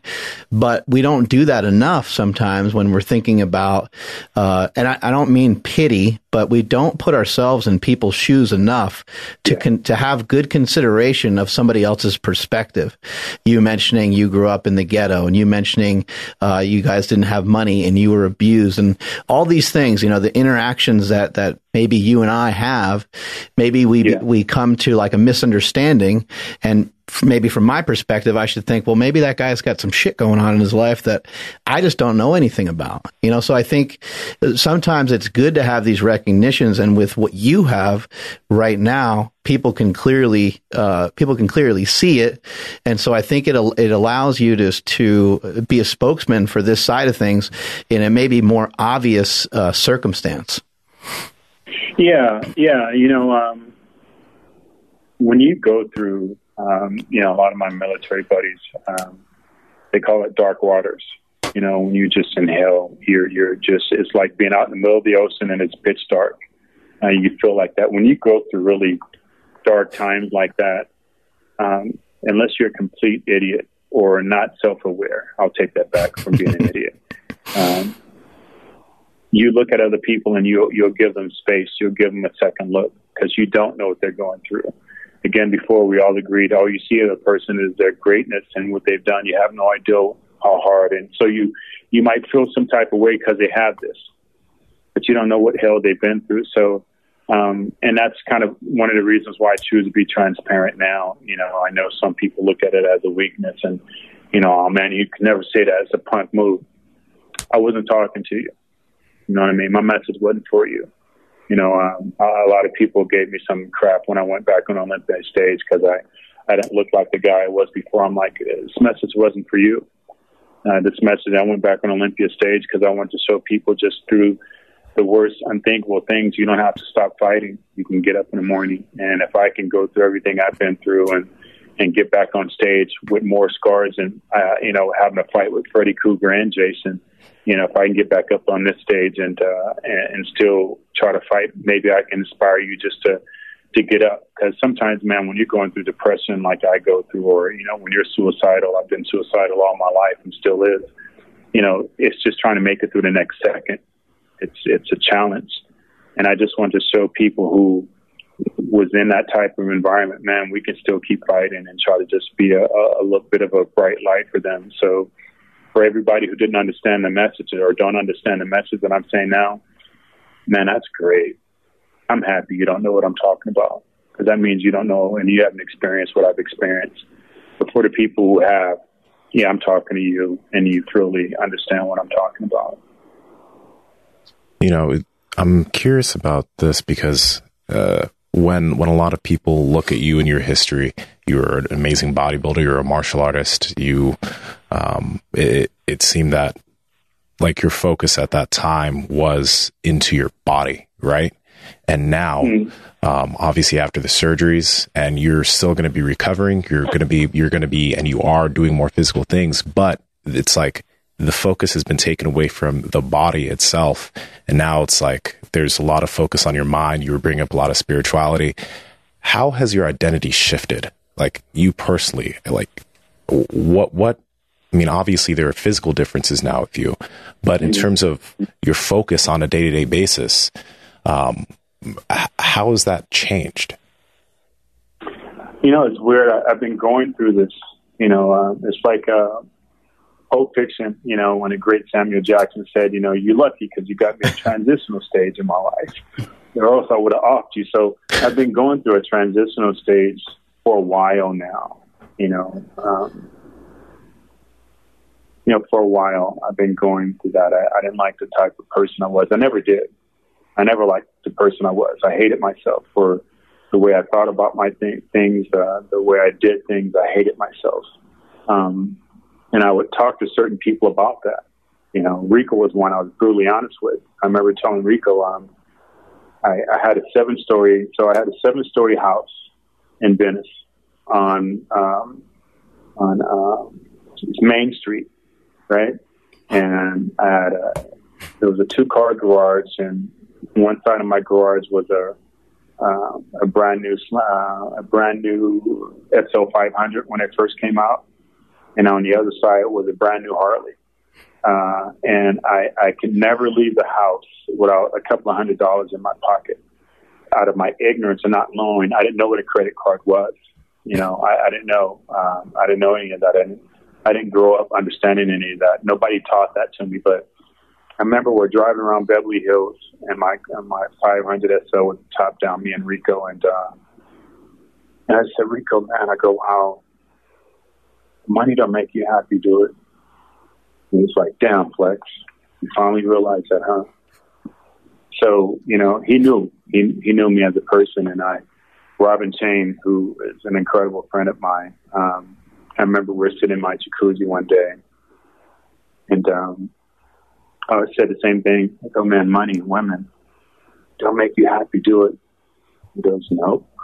It goes like a big black hole. You just pour crap into it. It's like devours it and eats it and wants more, you know. Um, but uh, more so when bad things started happening um, to me. When I started, you know, kind of when I knew I was going to um, losing my kidney due to uh, FSGS, and um, I thought I'd be able to come back from it. Uh, I still thought I was going to be able to come back and compete in Olympia the next year because I did. Like you know, I broke my neck C5 and C6, and I was in Olympia months later. You know, I'm like, oh, I'm gonna bounce back from this. And I remember the doctors telling me there's no coming back from this one. I remember even talking to Bruce Buffer because I was going to go into K1 at the time you know, because I was like, you know what, I'll just switch gears, man. You know, I'll go and fight. You know, I can't compete anymore. I can't take what I need to take. You know, I'll go and fight. And so he was actually, we were actually talking about setting up me a match. And uh, I think my match at that time was going to be Bob Sapp, oh, you know, uh, to fight him, um, which I haven't talked about too much. But, you know, so I was like, man, I'm going to kill it. You know, people have no idea, you know, my fighting skills, you know. Uh, but um, so I was in a hospital for almost a year. My kidney transplant. I had I had 11 surgeries in nine weeks that I almost died from. So when I went in the hospital, I weighed 260 pounds, and I just came off stage. I think I was like two percent body fat. When I got out of the hospital, I was 198 pounds and just skin and bones. So what happened is I, I just got beaten down so much from life, I just gave in. I just gave up on all that and just started being me. And I didn't care about uh, being anything special anymore. Um, I just wanted to live. And I, I remember talking to God the whole time and saying, "Wow, you got a sick sense of humor." Here it is, you know, from the age of like 14, I've been trying to kill myself. And now you turn it around and I'm actually fighting to be here. Like, dude, you got it. Like, wow, you got me.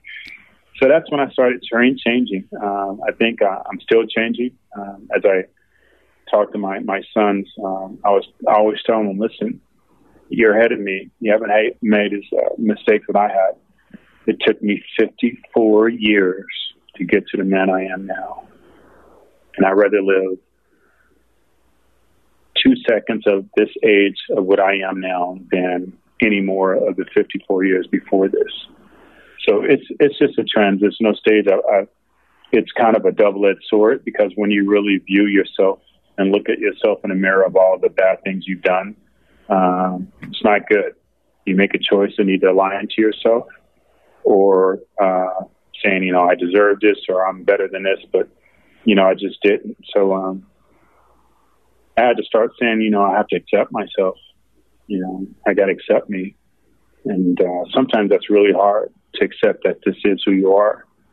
And, um, you know, I had to start telling myself, you need to learn to love yourself, you know, more so than you, um, than you love other things. I love my cars more than I did, right? I love my clothes more because I took better care of them. Mm dude, don't touch my car. It's always going to be spotless, but yet I was staying. So um, it's just a transition stage, um, homie, that I'm going through. I'm continuously going through, and uh, you know, I just I don't I don't I don't want my legacy to be, you know, Flex Wheeler, some guy who was pretty good on freaking posing and training. You know, I just want my legacy uh, to be, uh, you know, that I was a person who cared and you know wanted to help other people earlier you said how everything's kind of like an opinion, and uh, I'm a big believer in a lot of this as well, and also a big believer that beliefs are just they're made up. You know, you just yeah. We happen to make them up, and then I don't know why we hang on to them for so long, or you know, we hold them so dear to our heart, and sometimes they're wrong. Um, do you believe that happiness is kind of the same way? Like you can just, uh, do you believe that, uh, like I guess for yourself, like do you feel you have access to happiness, um, and you've always had access to happiness? You just didn't, you didn't know how to feel happy. Sure. Um, no, like it's a choice. See, um, I'm aware of that now, right? It's what you make of it, right? Life is what you make of it. And, you know, uh, I think everybody has a quality of that where, say, your, you know, your, your dog just got hit or you broke up with your girlfriend. What are you going to do? You're going to listen to sad music, right? Uh, misery loves company. I think that's who we are as a person. Um, or we can change. There's certain people out there who will snap out of that rut, like, you know what, I got to get out of that rut. So, um, no, no, there's a lot of things that happened in my my early childhood that stained me to to have negative and hardship, but I didn't have to stay there. Um, for whatever reason, I was just locked into that, and I still deal with those demons now. Um, but of course, it's like I said before, it's perception. So, an example of all of the things that happened to me before. Um, now I say, you know, I have a different saying. You know, life deals you lemons, and you know, life deals everyone lemons. Everyone is going to go through something. So instead of looking at it bad like a sour lemon, I'm like, you know what? Let me take this lemon and make lemonade out of it, and make the best lemonade I can, and have people drink from my cup of knowledge of what I've been through, so that they don't have to. Dude, it's the same situation. You know, right? It's just my perception of how I looked at it, right? So that completely answers your your your answer, your question on what is that great saying? A cup is a cup is just half full, right? Cup is half full. I can look at this cup and be like, damn, you got half left. God dang it. Or I could be like, man, you know what, dude, I drank half and I still got half left. Are you kidding me? that cup is just half, dude. It's my perception of how I looked at it. And sometimes you just got to change your focus you know, in life, your outlook. Um, so yeah, that capability is in all of us. Might be easier for some and harder than others. So, you know, I'm, I want to ask you this because you know it was only what three years ago when you wanted to make a comeback back to the stage in 2017, and you mm-hmm. actually did go back to the stage in classic physique, and I think you placed 15th. Um, now, mm-hmm. what prompted you to after this long time of not competing at all and everything that's happened to shoot, I'm just going to get back on the stage again? Um, for years, people had asked me to come back and compete, and I always would tell them, "Are you kidding me, man? If you knew how many scars I had all over my body, you know, like I said earlier, it's like uh, you know I got jumped by Freddy Krueger and Jason, and they both had their way with me. They both whooped my ass. Um, but I, it was always inside me. I, I I got yanked away from, you know, my lifestyle. Everybody else got to walk away. They got to, hey, it's my last time. You know, thank you and and all that. I got ripped away, and it always bothered me deeply.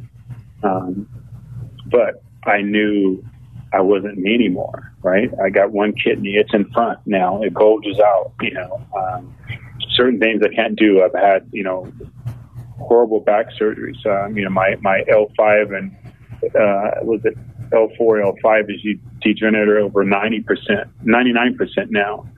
And so I can't even do certain movements. If I bend over improperly, I'll hit the ground and be on my way to hospital. So that limits surgery, right? Um, I, I waited too long for one of my back surgeries, so uh, my sciatic nerve killed my my right calf. Doesn't even fire anymore. So I'm like, how can I go up on stage with so many defects, you know, and continuously going through life and and, and meeting and talking to other people. Um, it's like, how can I not? go up on stage now. And um, actually, the big motivator was uh, Stan. You know, we trained. He goes, man, you know, you you should come back, Flex. You come back. I'm like, are you kidding me? What do you want? You set me up for failure? You know what I look like, right? Like, no, you know, I think, you know, yeah, I think it'd be a great success story, you know, everything you've been through. And I'm like, but my mind frame was the Flex Wheeler guy.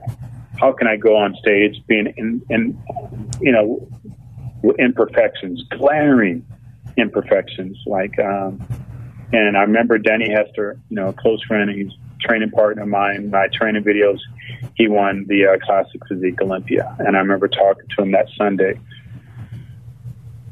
I was like, "Wow, man! You know, congratulations!" This, that, other. He goes, "Man, you know, Flex, you can do, you can do this." And Kevin had just already competed, and I'd seen the backlash that he had, you know, because he wasn't the Kevin of old. And no matter what, when you achieve kind of the levels that we have on stage, you can't come back and compete against that man. You know, it's like as great as Jordan was when he came back, he wasn't a Jordan that he was before he left. Part of the time, he was undefeated, right? You know, regardless of whether we believe it or not. So I knew I couldn't go back and compete against those guys. I would get walked on. Plus, I can't do the things that they possibly are doing uh, to look that way. So like, well, you know, this class physique, I could probably do that, you know, because I was already walking around like 230 and, and so on. Like, well, I can do that. So to answer your question, um,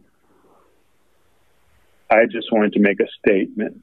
Um, I always said, and I didn't want to get, have nobody get it twisted. I was going up there because I thought I was going to walk on everybody. I, I kept saying, I just want to stand up on stage with these great young men. I want to be able to say goodbye uh, to everyone but more so, like I said earlier, just for people who deal with depression, people who deal with being suicidal, people who deal with uh, trash strike uh, victims, um, um, you know, people who, you know, just have been through a lot in life. Like I said, sometimes, man, it's just hard getting through the next minute of the day. Um, and I just wanted to go on stage and show them, like, look, here I am, um, imper- in, um, um, imperfect in every way but if I can go and do everything I can to go back on the greatest stage in the world, maybe you can just get through the next minute. Maybe you can get through the next hour. You know, maybe you can just, you know, live a little better. Maybe you can eat better because sometimes when I'm, I'm going through my hellhole of darkness, I won't even eat. I'll, I'll go through days without eating. And to be honest with you, sometimes I don't even take my medication because I just don't care. So it was just to promote people and myself to do better and that's the real reason why I went up there. And um, you know, I was a little upset because I am so competitive because I, I looked way better a couple of weeks before I went into the show, and things didn't go right, and uh, I was really mad and hurt.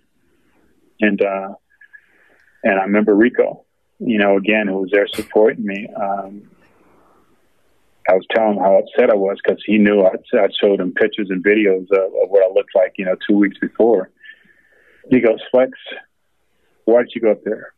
And I want to go up there to inspire people. He goes, Power, but you did that. You did that. And I go, Not really, man. I could have looked better. He goes, So would you prefer to go up there and win? Or would you prefer to go up there and inspire people? I said, Inspire people. Goes, You did that. Let the rest go. I said, Okay. You know, so yeah, I just want to inspire people, man. It's uh having a friend like like Rico McClinton is is awesome. Like whenever I think like even just as you're talking about him, I can't think about him without thinking of his big smile. Like that's the kind of guy that even just when you see him from across the way, see him from across the room in the gym, you you just automatically start smiling. You know he's going to say have some wise ass remark, or he's going to say something funny or something silly. He's going to make fun of you, or or just be positive. You know, sometimes he just comes up and he's just uh, super positive. I always that from from some other people that can uh, pull that off all the time. You know, I don't know how how they do it. What are some things you know in coming with uh, in coming uh, in contact with Stan Efferding over the years? uh, Stan is very like stoic and. Um, you know, I, I don't think Stan has ever had a depressed day in his life, but I don't know. Maybe, maybe he has. Uh, what has it been like having a friend like that who, uh, maybe, uh, in some aspects is, is a little different than you are? Yeah, it's completely different uh, than I am. Uh, you're right. You know, never met anybody like him. You know, um, we met uh, because he was a client of mine, and I was charging an audacious amount of money uh, to train people. Uh, I told the story before, so I'm sure he doesn't mind. I was charging 500 a session. Okay uh, Stan paid for him and a friend to train with me for months, twice a day. Didn't blink, didn't blink. And uh, when I started to get to know him, um, I, I got to know very quickly how intelligent he was, and uh, kind of intimidating intelligence, because you don't see him coming. You don't see him coming at all. And uh, I remember we clashed with my theories on training versus his and dieting.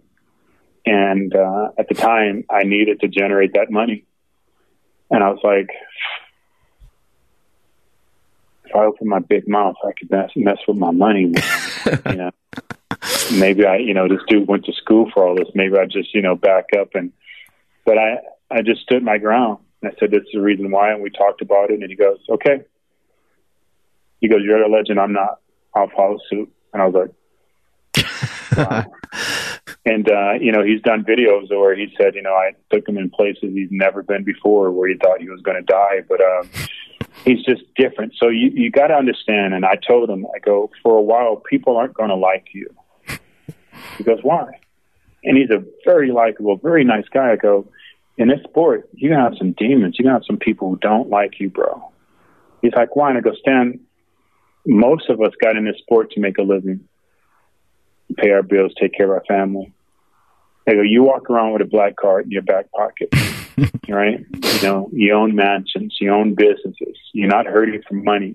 So a lot of people are going to be looking at you, what the you doing here, dog? You know, you're taking money away from our plate. He goes, really? You think so? And I'm like, yeah, I think so. um, so what type of man was very successful in all the avenues that he was at that time would go in the gym and be punished twice a day.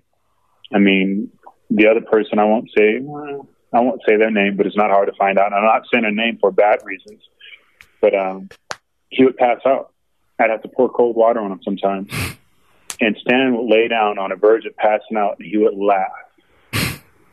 On a verge of passing out, he would just laugh and say, "I love this shit." and I'd look at him, and I'd like, "What's wrong with you, man?" You know, we would be eating. I'd go and make sure, you know, because he ha- he actually moved from Seattle to Washington to San Jose, where I was living, and he stayed in a uh, uh, what is it called? He stayed in still now I hate him for doing it. Uh, extended stay. So he can cook and everything. this is man coming from his his mansion, living in an extended stay, two bedroom extended stay, and he'd be like, "I love this shit," and we would go and eat, and um, and he he would tell me that his teeth hurt, you know, from just eating steak because all I fed him was steak, steak, steak. And he goes, "Man, I got to go to the dentist. My teeth are hurting. You know, they're loose." And he was just like, "I love this shit." I'm like, "Oh, you're different."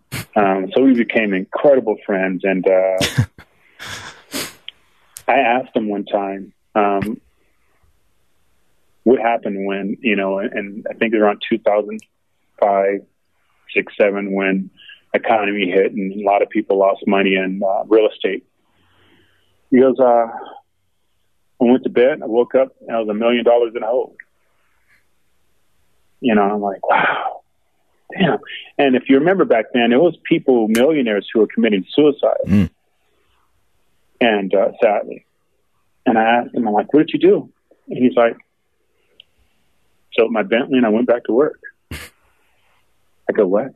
Said, yeah, I sold my Bentley, sold some of my properties, and I went back to work. And I was like,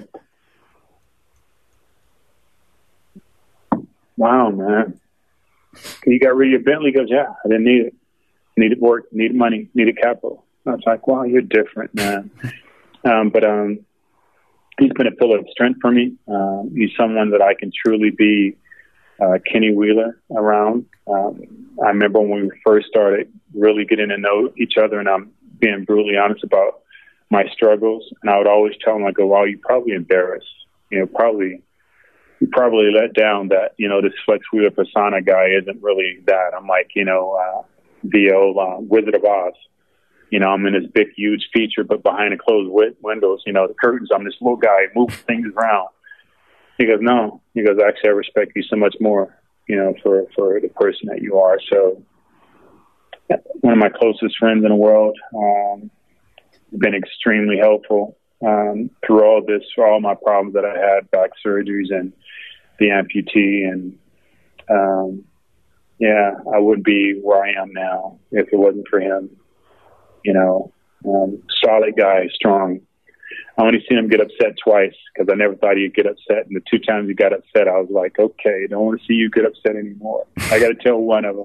Yes. Both were about food too. Uh, we were at a show. we were at a show, um, and we were in a, we're in a car on our way back to go eat, and some taxi driver pulled in front of him, and he was hungry and uh, he looked at the door, put up a sign, and rolled down the window. And the dude was like, "Fuck you!" He's like, "No, fuck with me, no, fuck with him." So he chases the guy like, "Stan, cool down, cool down." fuck you, you know.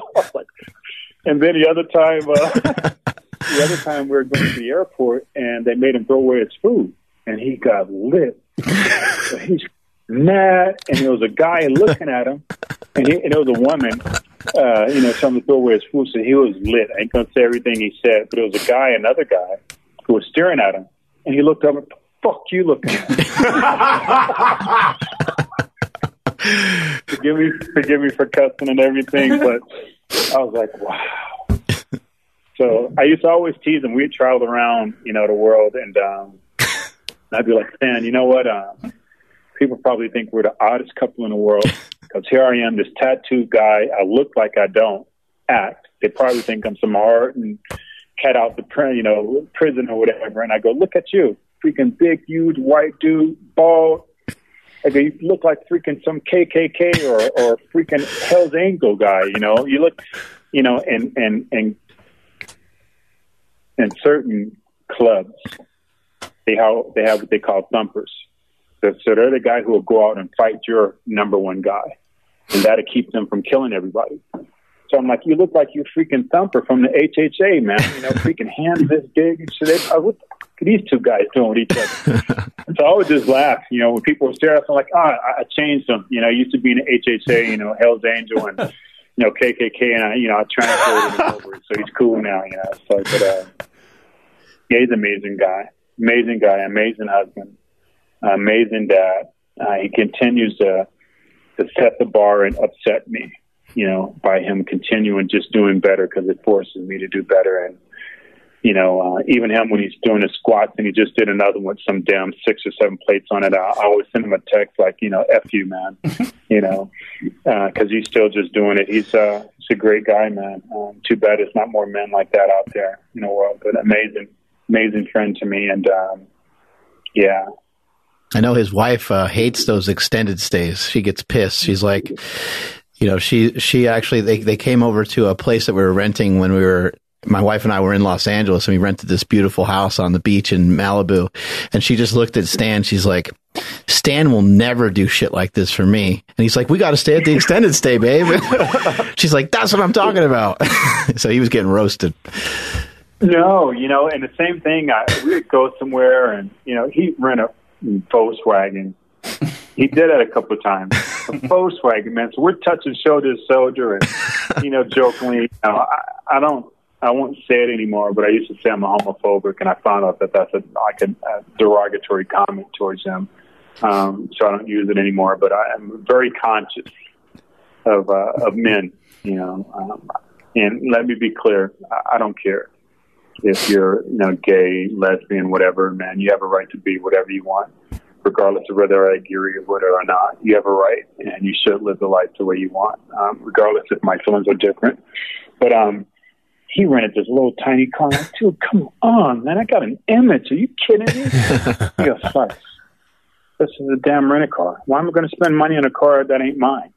And he's just that type of guy. He's so secure with himself that when I rent a car, it got to be the highest end car. I'm blowing money. You know, I need to be seen. He goes, "Who gives a damn what people see? It's who you are." And I'm like, only a rich person would say that, man. You know, but it's not true. Um, he's just very comfortable in himself. You know, you'll never see him wear an expensive watch.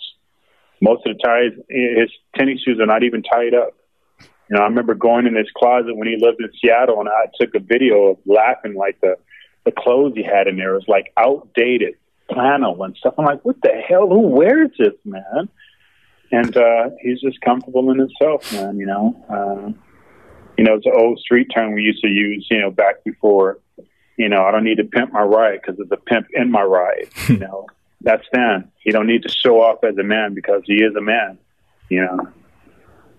Yeah, he told me about some of those brutal workouts he used to have him do, and he, I think he said you would do like ten sets of ten in the AM session and ten sets of ten in the PM session. Ooh. I've never heard of anything like that before. That's like, you know, some German volume training time times two. That sounds brutal. I, I, created my twenties, and you know, and uh, he takes it now. He's like, yeah, twenties have changed your life, but I just, you know, I just had a, I just had um I didn't know it, but I was always studying. I was always mental. I was always cerebral, right? Overthink things. Um, and I remember, you know, I started doing 20s. Um, even me, Enrico, and Chris, we, we got to the point where we could put like over 25 plates on a leg press and we can do reps of 20s. It wouldn't bother us. We condition ourselves to be able to do that. And, you know, a lot of people back then would say, you can't do high reps like that. It destroy the muscle. And I was like, like, ah, oh, you know, you historically you look at some of the guys who have the biggest chests in the world, biggest arms in the world. They're in prison. All they do is bench and and work arms every day. And you know, I uh, had some buddies who used to be in prison. They send me pictures. You know, cats with like freaking sixty inch chests, and they put a coke bottle on it, and they make it pop and jump up. I'm like, how is that? Oh, they do it every day and you know I start studying like Olympic uh, um, uh, uh, skaters that skate around oval. Some of the most massive, round, full quads you can imagine. How is that possible? When every day they train legs, every day they're basically in a squat position skating. How is that possible? Just like it's a fluke. That's not true. You know, if you can use repetitions with maximum to medium weight, it will cause greater growth and, and growth. And some muscles aren't powerful enough to carry a lot of weight, like your calves. You know, um, they carry you all day long. They're an endurance muscle. You're not going to crack them. You're not going to kill them by going super, super heavy. They'll fail that way. You know, you can't curl freaking 30 times all day or 100 times all day. How many steps you take a day? No other body part can do that. So how can you train it the same? So I'm like, huh. So I started doing reps of uh, 20s. I would do four sets. So one rep of 20, drop one rep of 20, drop one rep of 20. That's one set. And that's how my calves start growing. And oh, everybody knows about 21s, right? Mm-hmm. Everybody knows about 21s. Half up, half down, seven, seven, seven, right? Whenever you do one set, you're like crying. You don't want no more. You got to be very mental. Could continue three more sets, and I'm like, how is that possible? So I started just applying it to all muscle groups. Um, and what I came up with is, as you get older, like an old port like me, you can't move the same type of weight. But if you change it and, and, include those repetitions in there, you can create the same type of workload without causing a stress on the muscles. You can cause the same type of fatigue, and you actually get more blood into the muscles. On top of that, it's a cardio workout too. Um, H, what is it? HIIT training came out, so that's it's kind of the same thing. And I, I remember Stan even counseling me on it. He's like, you know, I'm not going to say no, no training system, but you know, he goes, you know, a lot of these training systems are based off of things that you did all your life. I go, I know, I hate that. you know, they come up with these great names like TF three four, and they're doing the same stuff. I'm like, damn it, man. I go, I'm tired of these people being smarter than me and marketing something. He goes, and even like you know, he doesn't hide his his his diet that he has out now is based on a diet that he did with me. You know, and and it's no insult, you know, at all. But um, yeah, once again, he's just great. But yeah, that's just that's how I came up with my philosophy of training. Um, yeah, definitely. It's definitely a training style though that a lot of people are not willing to do because it's so damn painful. You're right, and um, even back when we were um, when I was training, um, I always knew, you know, my my limit for some reason on squatting was six plates. I just couldn't do more. Um, I would blow blood, blood vessels in my eyes. I would shoot blood out or whatever. Um, but if people are around, I chose to go heavy and do like five or six, then to freaking drop that thing down to 315 and hit 20. I didn't want none of that. Because then my heart is aching, my legs feel like they're about to explode, and mentally, I'm gone.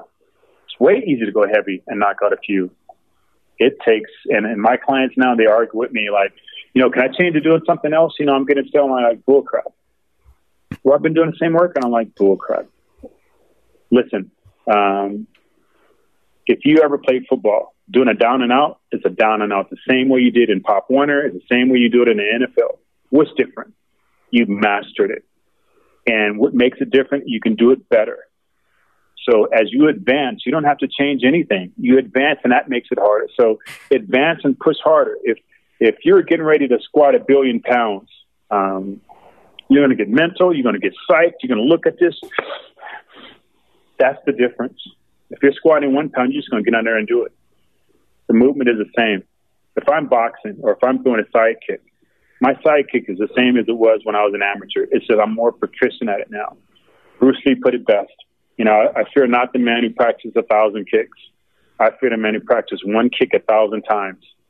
So it's the intensity that changes your workout, not the workout. It's the intensity that changes it. Were you surprised by uh, Stan coming into powerlifting? I mean, he when he went to you, he did a little bit of powerlifting already, and I'm sure he was incredibly strong. But doing 20 reps, maybe he didn't always see that upper end strength level. And he went right from you in San Jose right over to me in Sacramento. Yeah, and then like just completely ripped through powerlifting like nobody's ever done before, kind of the way you did in your early bodybuilding career. He just ripped right through and just started breaking all time world records pretty much out of nowhere. Did that shock you or surprise you at all? Oh, Who didn't it shock?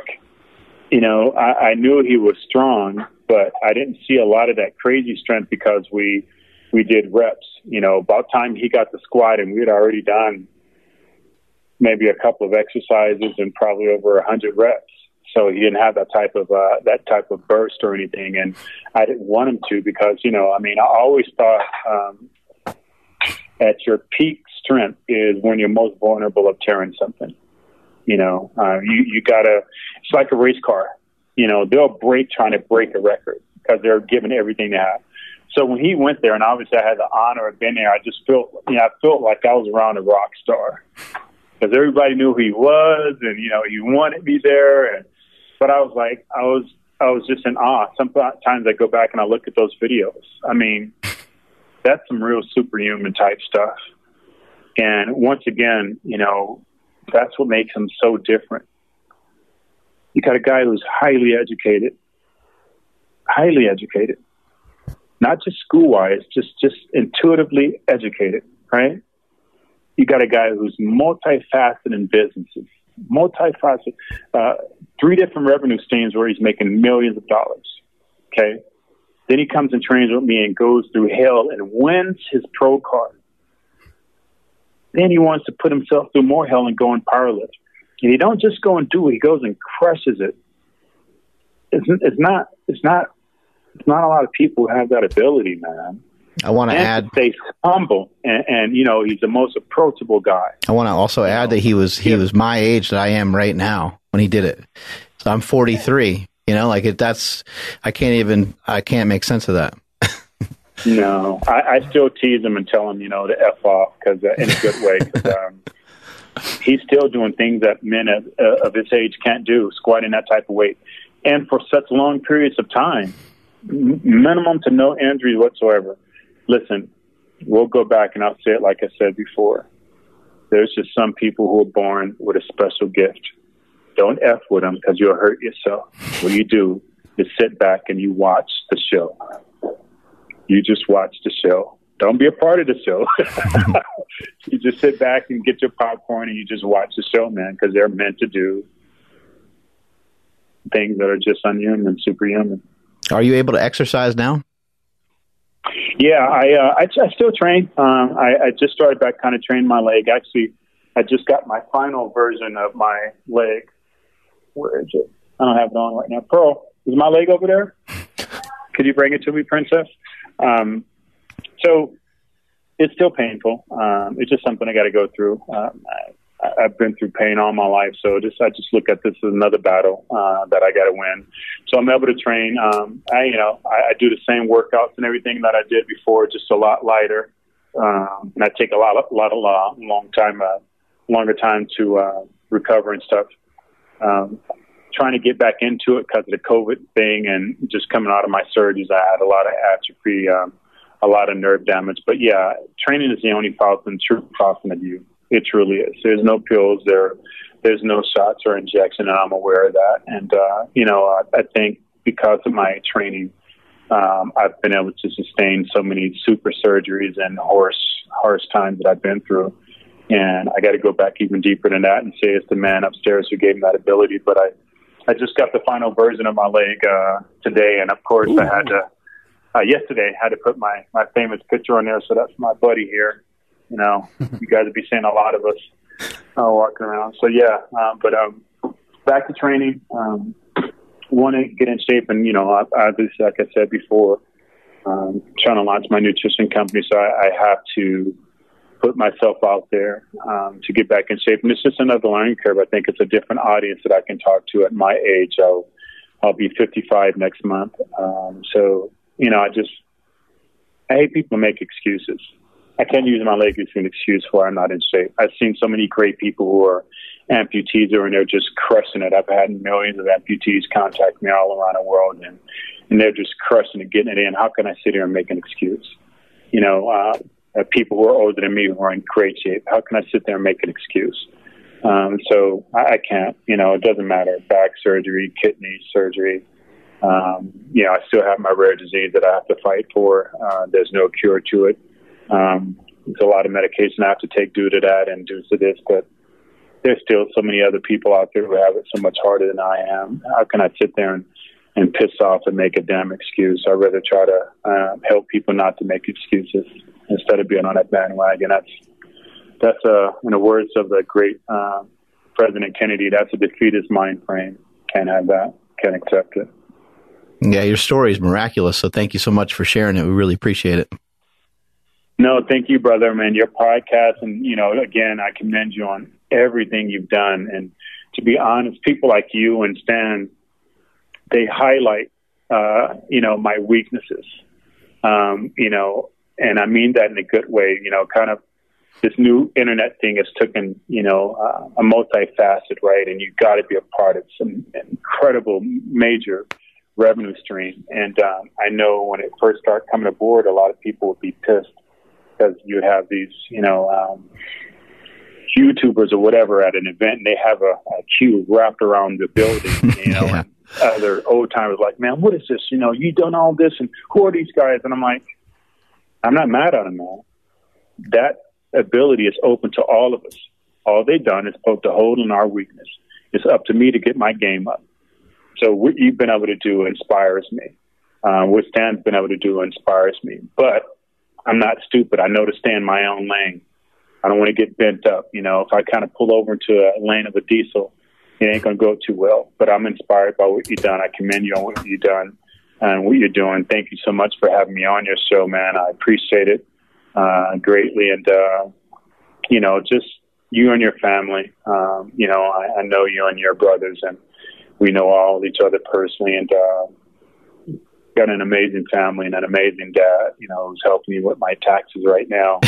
Thank God. My goodness. But um, yeah, it's just um, at the end of the day, brother, it's just it's just really nice to meet other nice people in the world, especially now what we're going through and you know, it's really hard. Um, everything we're going through, you know, me personally, I, I used to be a police officer. So um, it's difficult for me, but I also have been you know, uh, mistreated by police officers. I had guns drawn on me for no reason.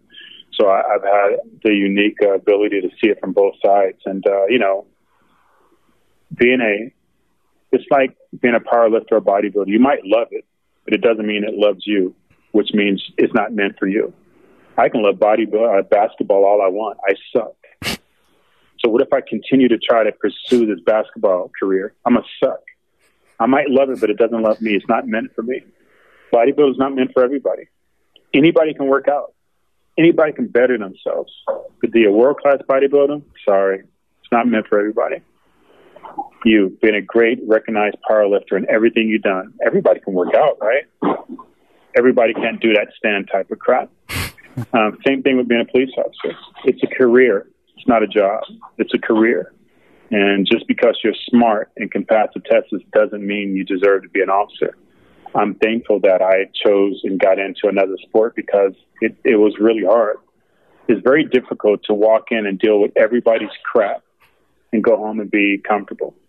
You know, um, it's difficult, you know, because it wears on you. I worked in a jail for a long time and, you know, it, it will turn you into a type of person.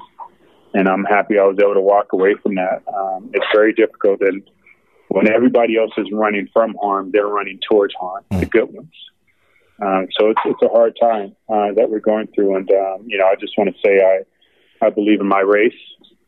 You know, I think my race is superior to everything else on this planet. Uh, I think my race is not the rule over all other races, and I'm very proud of my race. And I'm talking about the human race.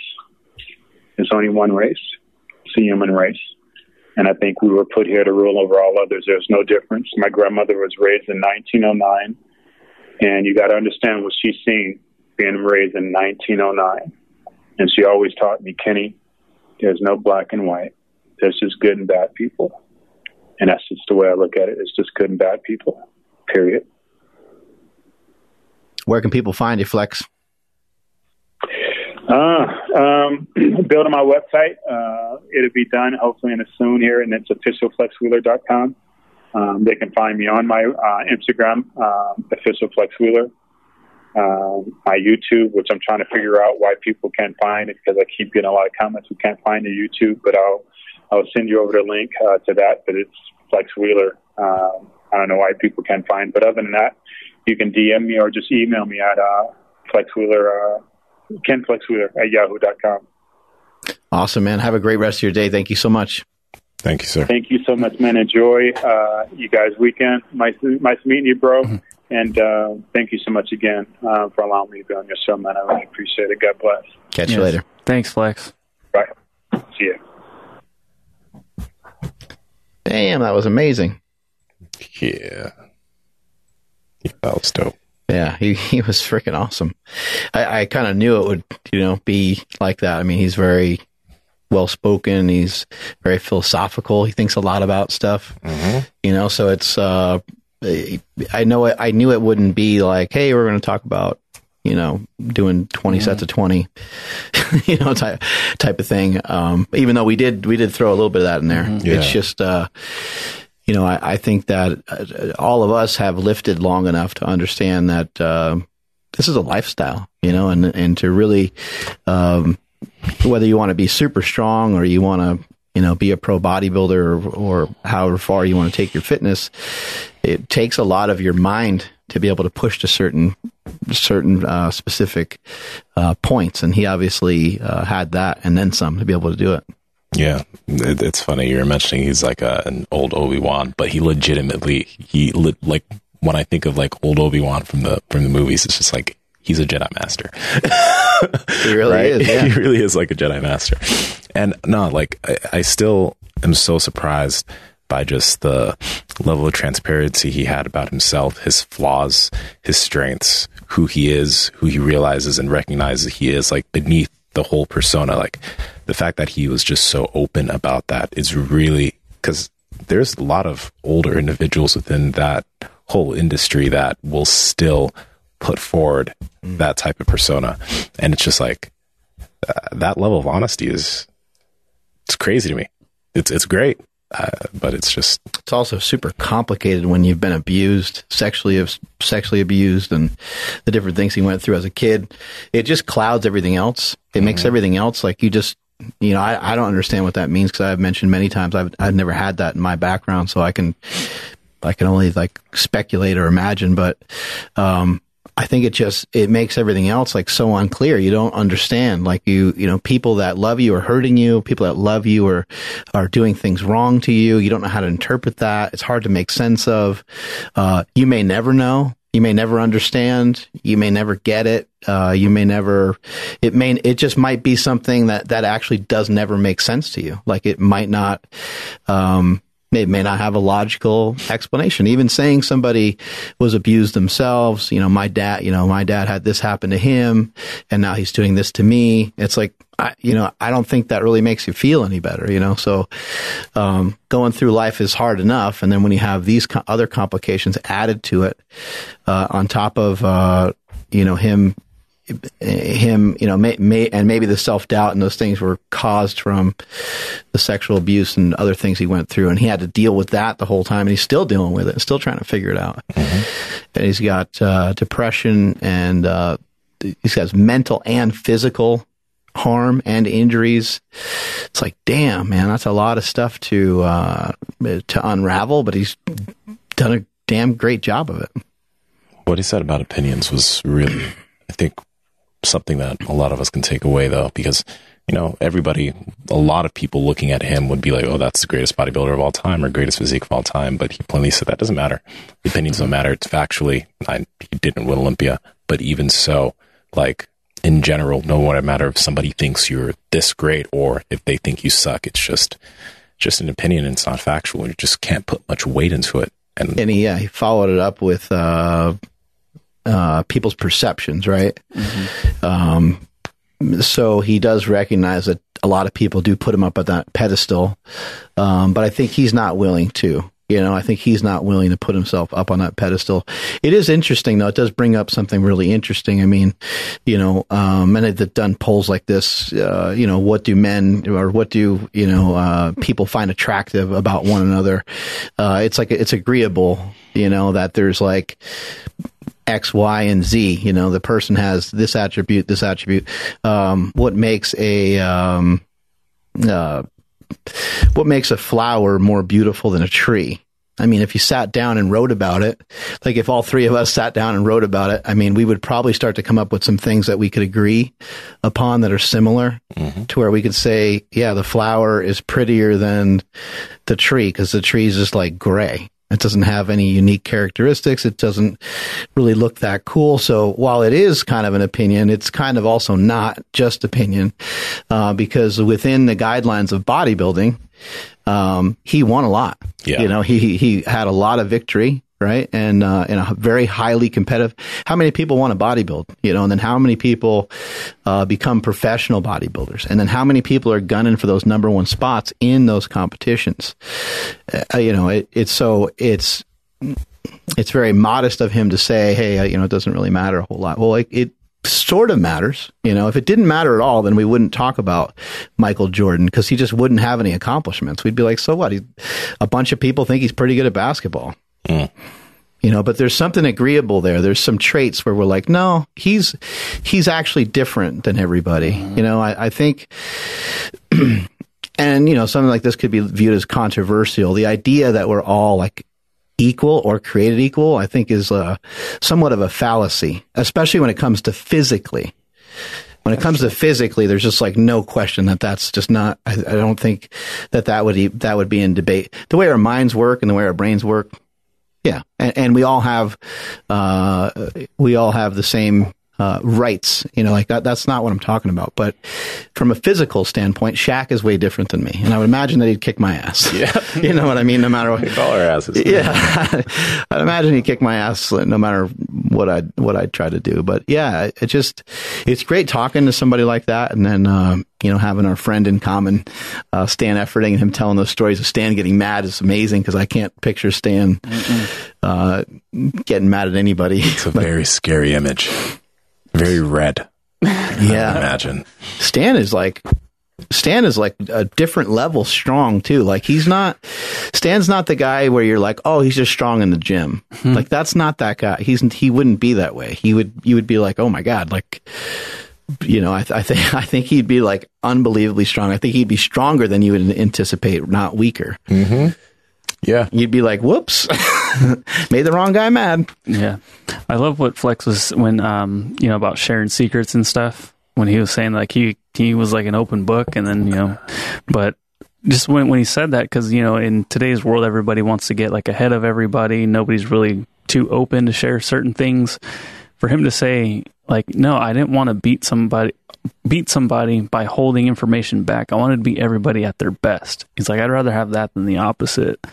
That was really I mean this whole conversation was huge, but you know that was just one of the many things that he said. Where I'm like, damn, dude, He like, was people- dropping some bombs just on people us, man. don't speak that way. Yeah. You know, it's like just incredible. Yeah, Yeah, he said everything's a business when money's involved. Doesn't matter what it is. It's like whoa, like he was just. I mean, he was on fire. I think he's just like that all the time, though. Yeah. yeah, Yeah, he is. and that was great. The uh, uh, glitz and glory versus grit and gory. Gory, I wrote that down. I was like, I wrote it the- down too. What the hell? I mean, this is a this is a super smart dude. Um, I like what he said about happiness. You know, being a choice. You know, it's something I talk about quite a bit. And um, it, it- look, if that guy can say it, you know what I mean. Like, I know that.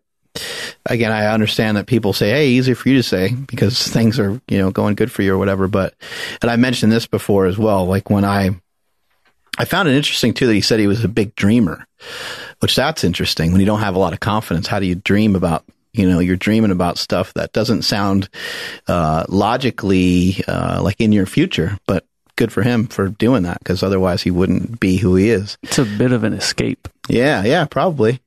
I've always i feel like i've always been that way. But i th- was going to say is that before i ever did anything somebody would say oh you're just you know you're unrealistic you know that you're just you're just a dreamer and they would just kind of th- you know throw out whatever I would say, whatever I wanted to do.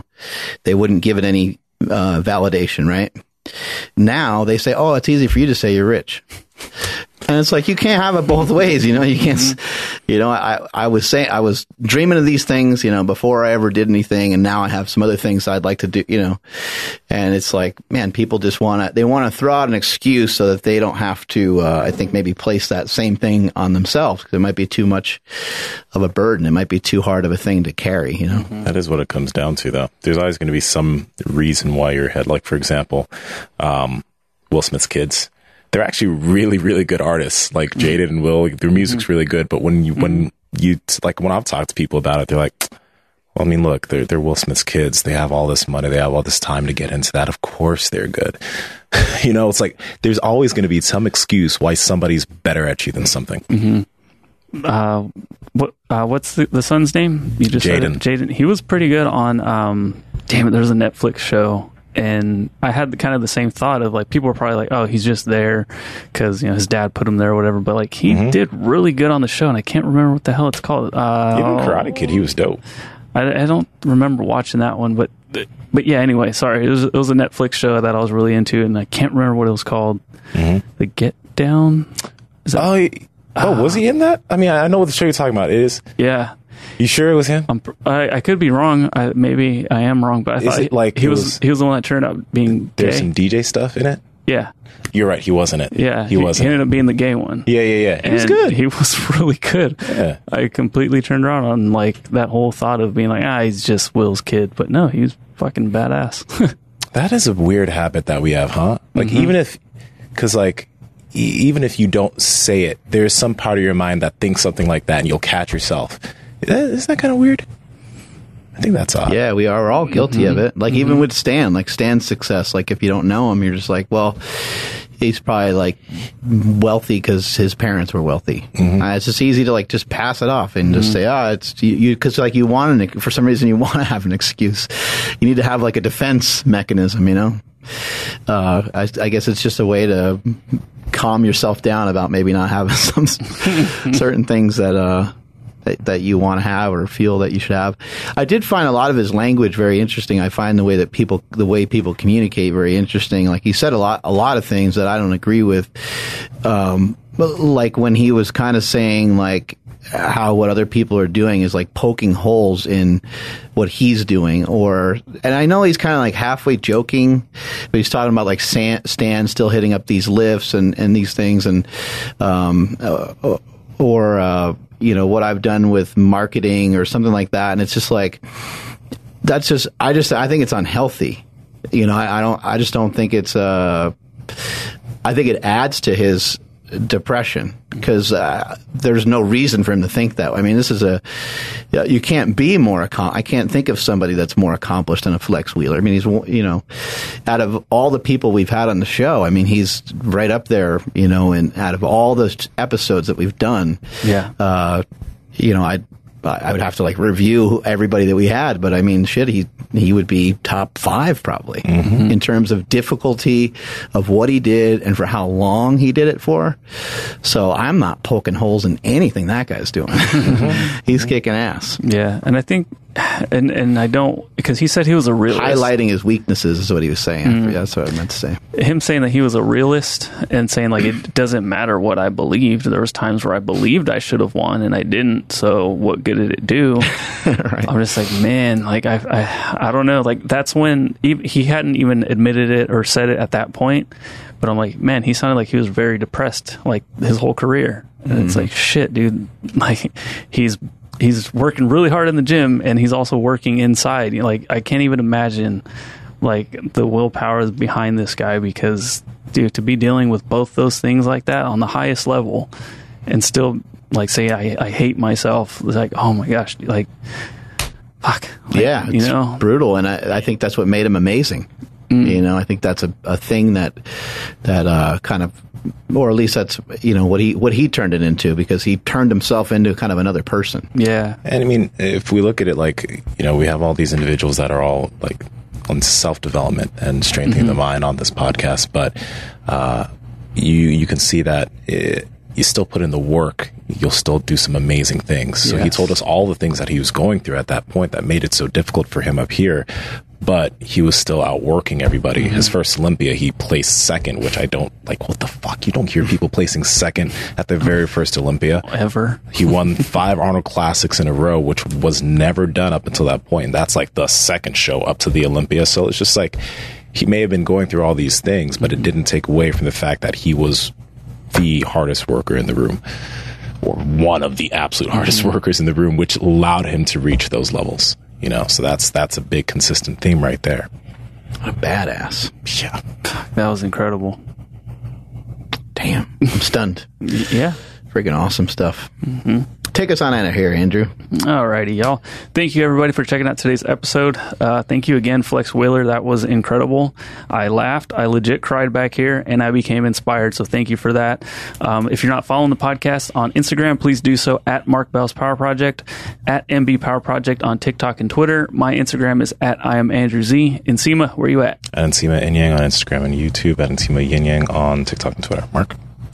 Thanks again, Mr. Flex Wheeler, for coming on the show today. That was uh, actually just amazing and uh, some really great insight. Strength is never weakness. Weakness is never strength. Catch you all later. So that's it for today's podcast. Thank you, everybody, again for checking this one out. I hope you guys are inspired just like we are. Um, thank you, everybody that's been rating and reviewing the podcast. Right now, we want we wanted to give a huge shout out and thank you to But I'm Not a Rapper, and he spelled rapper like candy wrapper, uh, so not like a MC rapper. Anyways, uh, I'm Not a Rapper says, Love the crew. Quote, Mark and Nsima and Andrew are so fun to listen to. Whether I'm working out, driving, or cooking at home, they always drop gems that make each day better. They're like a group of friends that you're there hanging out with. Thanks for all that you do, guys. Uh, thank you so much. Uh, man, just seriously, thank you. If you listening right now, if you guys want to hear your name read on, read on air, please head over to iTunes, drop us a rating, write in a review, and you could hear your name on air just like our friend, but I'm not a rapper. We'll catch you guys on the next one. Peace.